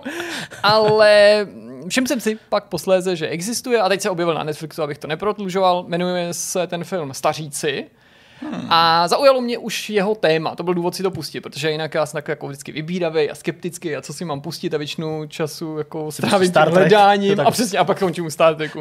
To se, to, se, to se stává skutečně velmi často. Staříci podle popisu nebo ta synopse slibuje příběh dvou mužů, v zásadě by se dalo říct ze, ze současnosti, a když já si myslím, že to je třeba tak deset let zpátky, by to klidně mohlo být. Nevím, jestli je to tam přesně řečený, pokud jo, tak mi to uniklo. A je na tom příběhu zajímavý, ale to jsem zjistil až dokonce nejen na začátku, ale dokonce až po jeho skončení v nějakých zajímavostech, že je inspirovaný skutečnýma událostma, mm-hmm. ale ne, nevypráví to příběh skutečných lidí, nebo ne, nevypráví to ten příběh přesně tak, jak se stal, ale je to příběh dvou mužů, kteří v 50. letech pravděpodobně, ale prostě jako za nejhlubší totality čelili persekuci toho režimu a velmi brzo ti dojde, když ten film se jako odvíjí, že byli nespravedlivě stíhaný a nespravedlivě odsouzený k nějakým vysokým trestům, žalář prostě a tak dál, ale naštěstí teda jako se nejen přežili ten žalář, ale dožili se teda i té svobody. Ty dva staříky, jak říká ten název toho filmu, hraje Ladislav Mrkvička mm-hmm. a Jiří Šmicr od první chvíle mě zajímala, dalo by se říct, až jako vzrušovala ta představa, že Jiří, Jiří Šmicer bude hrát někoho staršího, než ve skutečnosti je. Mm-hmm. Protože Jiří Šmicer se ve skutečnosti narodil někdy v 50. letech. Já mám pocit, že je mu asi 70 let, zatímco Ladislav Mrčkovička je přibližně o 10 let starší a ano, oni vypadají jako vrstevníci a mám pocit, že si, nevím, jako já se o, nezajímám o to, ale tak jako laicky bych řekl, že mám pocit, že si v posledních letech eh, Jiří se tak trochu ujíždí na těch rolích, hmm. nebo jsou mu hodně nabízený, že se přehrává do role takového jako nevrlýho důchodce, nebo je to možná Možná jenom těma filmama, který, který jsem s ním zrovna skoro okolností viděl. A Mrkvička mě zase přišel jako super volba z toho důvodu, že já mám pocit, a můžu se samozřejmě mýlit, jo, že nevsleduju zdaleka všechny české filmy, že je to jako velmi dobrý český herec, který tak jako 30 let nehrál v kinofilmu, nebo ve filmu, který míří do kin. Mm-hmm. Určitě přeháním, ale chci tím říct, že jako mám pocit, že po revoluci skoro nehrál ve jako velkých filmech, navzdory tomu, jako, jak je známý, jak je jako populární. A, myslím si, že to je i ten jako talentovaný hmm. herec a, a, že má jako takový specifický vystupování, nezaměnitelný hlas, že je prostě jako výrazný a to mě se líbí a ten Šmec je taky výrazný a ta dvojice mi přišla sama o sobě zajímavá, nejen hmm. kvůli tomu věkovému rozdílu. A Smyslem toho filmu je, a to můžu prozradit, to se nejsme na žádném jako území spoilerů, tím to začíná, premisa, že ten Mrkvička žije a ta jeho postava tady u nás v Česku a ten Schmitzer někdy emigroval a vrací se ze Spojených států, ale nenatrvalo na návštěvu toho Mrkvičky, protože ho přilákal dopis, který Mrkvička poslal tomu Schmitzerovi a v tom dopisu nebyl žádný vzkaz, jenom výstřižek z novin, že prokurátor anebo soudce, to se omlouvám, to teďka nevím, ale prostě člověk zodpovědný za ten jejich proces, díky kterému oni byli prostě v kriminále, byl osvobozený. To je premisa, která sama o sobě odráží realitu, protože to se tady prostě dělo jako opakovaně v případě nejrůznějších takovýchhle jako snahy potrestat mm, strůjce politických procesů, prostě nespravedlivých, vykonstruovaných. No a Šmicer si přiváží na tu cestu samozřejmě zbraň, kterou mu zabaví už na letišti, ale ta zbraň předznamenává to, na co se chystají. Mm-hmm. A samozřejmě to není žádná akční jízda, to musí být všem jasný, ale je to jako nesmírně civilně podaný drama, jako z prvky nějaký hořký komedie, ve který ty dva se pokouší domoc spravedlnosti a pochybuje jeden z nich, to asi můžu říct, že to je ten mrkvička o tom, jestli tahle cesta je správná. Je to velmi podobně vykonstruovaný jako jeden film, který jsem už před časem doporučoval. V tomto to možná není úplně původní, byť teda inspirovaný skutečností. Uh, myslím, že v tom hrál Christopher Plummer, je to příběh dvojice zase lidí z domova důchodců, který vypátrají jako člověka z jo, nacistický, nacistického tábora minulostí, koncentračního jasně, a chtějí ho potrestat. A tady je totiž velmi podobný jako schéma, protože ten Šmicer je na vozíku. On, on se nemů, nemůže chodit ale je jako by mentálně velmi v kondici a je ten odhodlaný. A Ladislav Mrkvička je jako na tom fyzicky líp, může chodit, i když taky už jako to, na to, to, to stáří na něj dolíhá, jako pěkně to hraje. A, ale nechci říct, že jako že jako psychicky je na tom špatně, ale je znát, že jako Jasně. jednak není tak odhodlaný a není jako v takový duševní prostě pohodě nebo v takový mm-hmm. jistotě jako ten Šmicer. A teď do toho vstupuje prostě rodina třeba toho Mrkvičky, jo, jeho tátu hraje, i když jenom krátce, uh, Suchánek. Mm-hmm. Jo, a úplně jsem říkal, No jako to by bylo fakt super, kdyby se prostě Suchánek přehrál do těchto těch rolí, jo, jako do takových jako jiných, že to je pokus o nějakou normální civilní roli. Milena Steinmaslová tam má krátkou roli a taky prostě zajímavou, celkově to v obsazení. No jako nechci vám vyprávět, o čem ten film je, nebo to vyzrazovat samozřejmě, a určitě bych k tomu filmu měl nějaký výhrady, ale jako vlastně jsem si ho chtěl pustit jenom na chvíli. Jako chtěl jsem si ho pustit, ale měl jsem čas jenom nějakou omezenou dobu a nakonec jsem ho dokoukal, že jsem se jako od něj nedokázal odpoutat, přestože mi na něm něco vadilo, protože ty dva prostě to je jako koncert. Hrajou fakt úplně skvěle a zřídka kdyby řekl v takovýchhle případech, nebo já mám ten pocit, že vždycky někdo přehrává toho druhého, že ten mm-hmm. jeden je takový sparring. A tady fakt oba, ačkoliv každý hraje jinak a jiná je ta jejich postava, jiná je jejich jako intenzita mm-hmm. a mhm. ten vklad do té, tak oba jsou stejně silní, ačkoliv něčím jiným. Jo? Prostě tomu Šmicerovi věří, že to je prostě nějaký veterán mhm. válečný, mm-hmm. prostě voják, který prostě je na vozejku, ale rozhodně teda není zlomený duchem nebo to a prostě jde si za svým a to je samozřejmě v tom ta síla, že jo. A ten mrkvička vůbec není nějaký jako submisivní, byť ta jeho postava třeba částečně jo, protože to herectví pak prostě rozpoutá v tom jako nějakým tichým odporu vůči tomu Šmicrovi, mm, nebo mm. prostě v něčem, kde prostě najednou začne řešit nevím, svýho psa místo té mise, jo, nebo něco jako skazí, Aha. ačkoliv má něco prostě zařídit, protože ten Šmic tam nemůže jít, protože nemůže chodit a tak dále.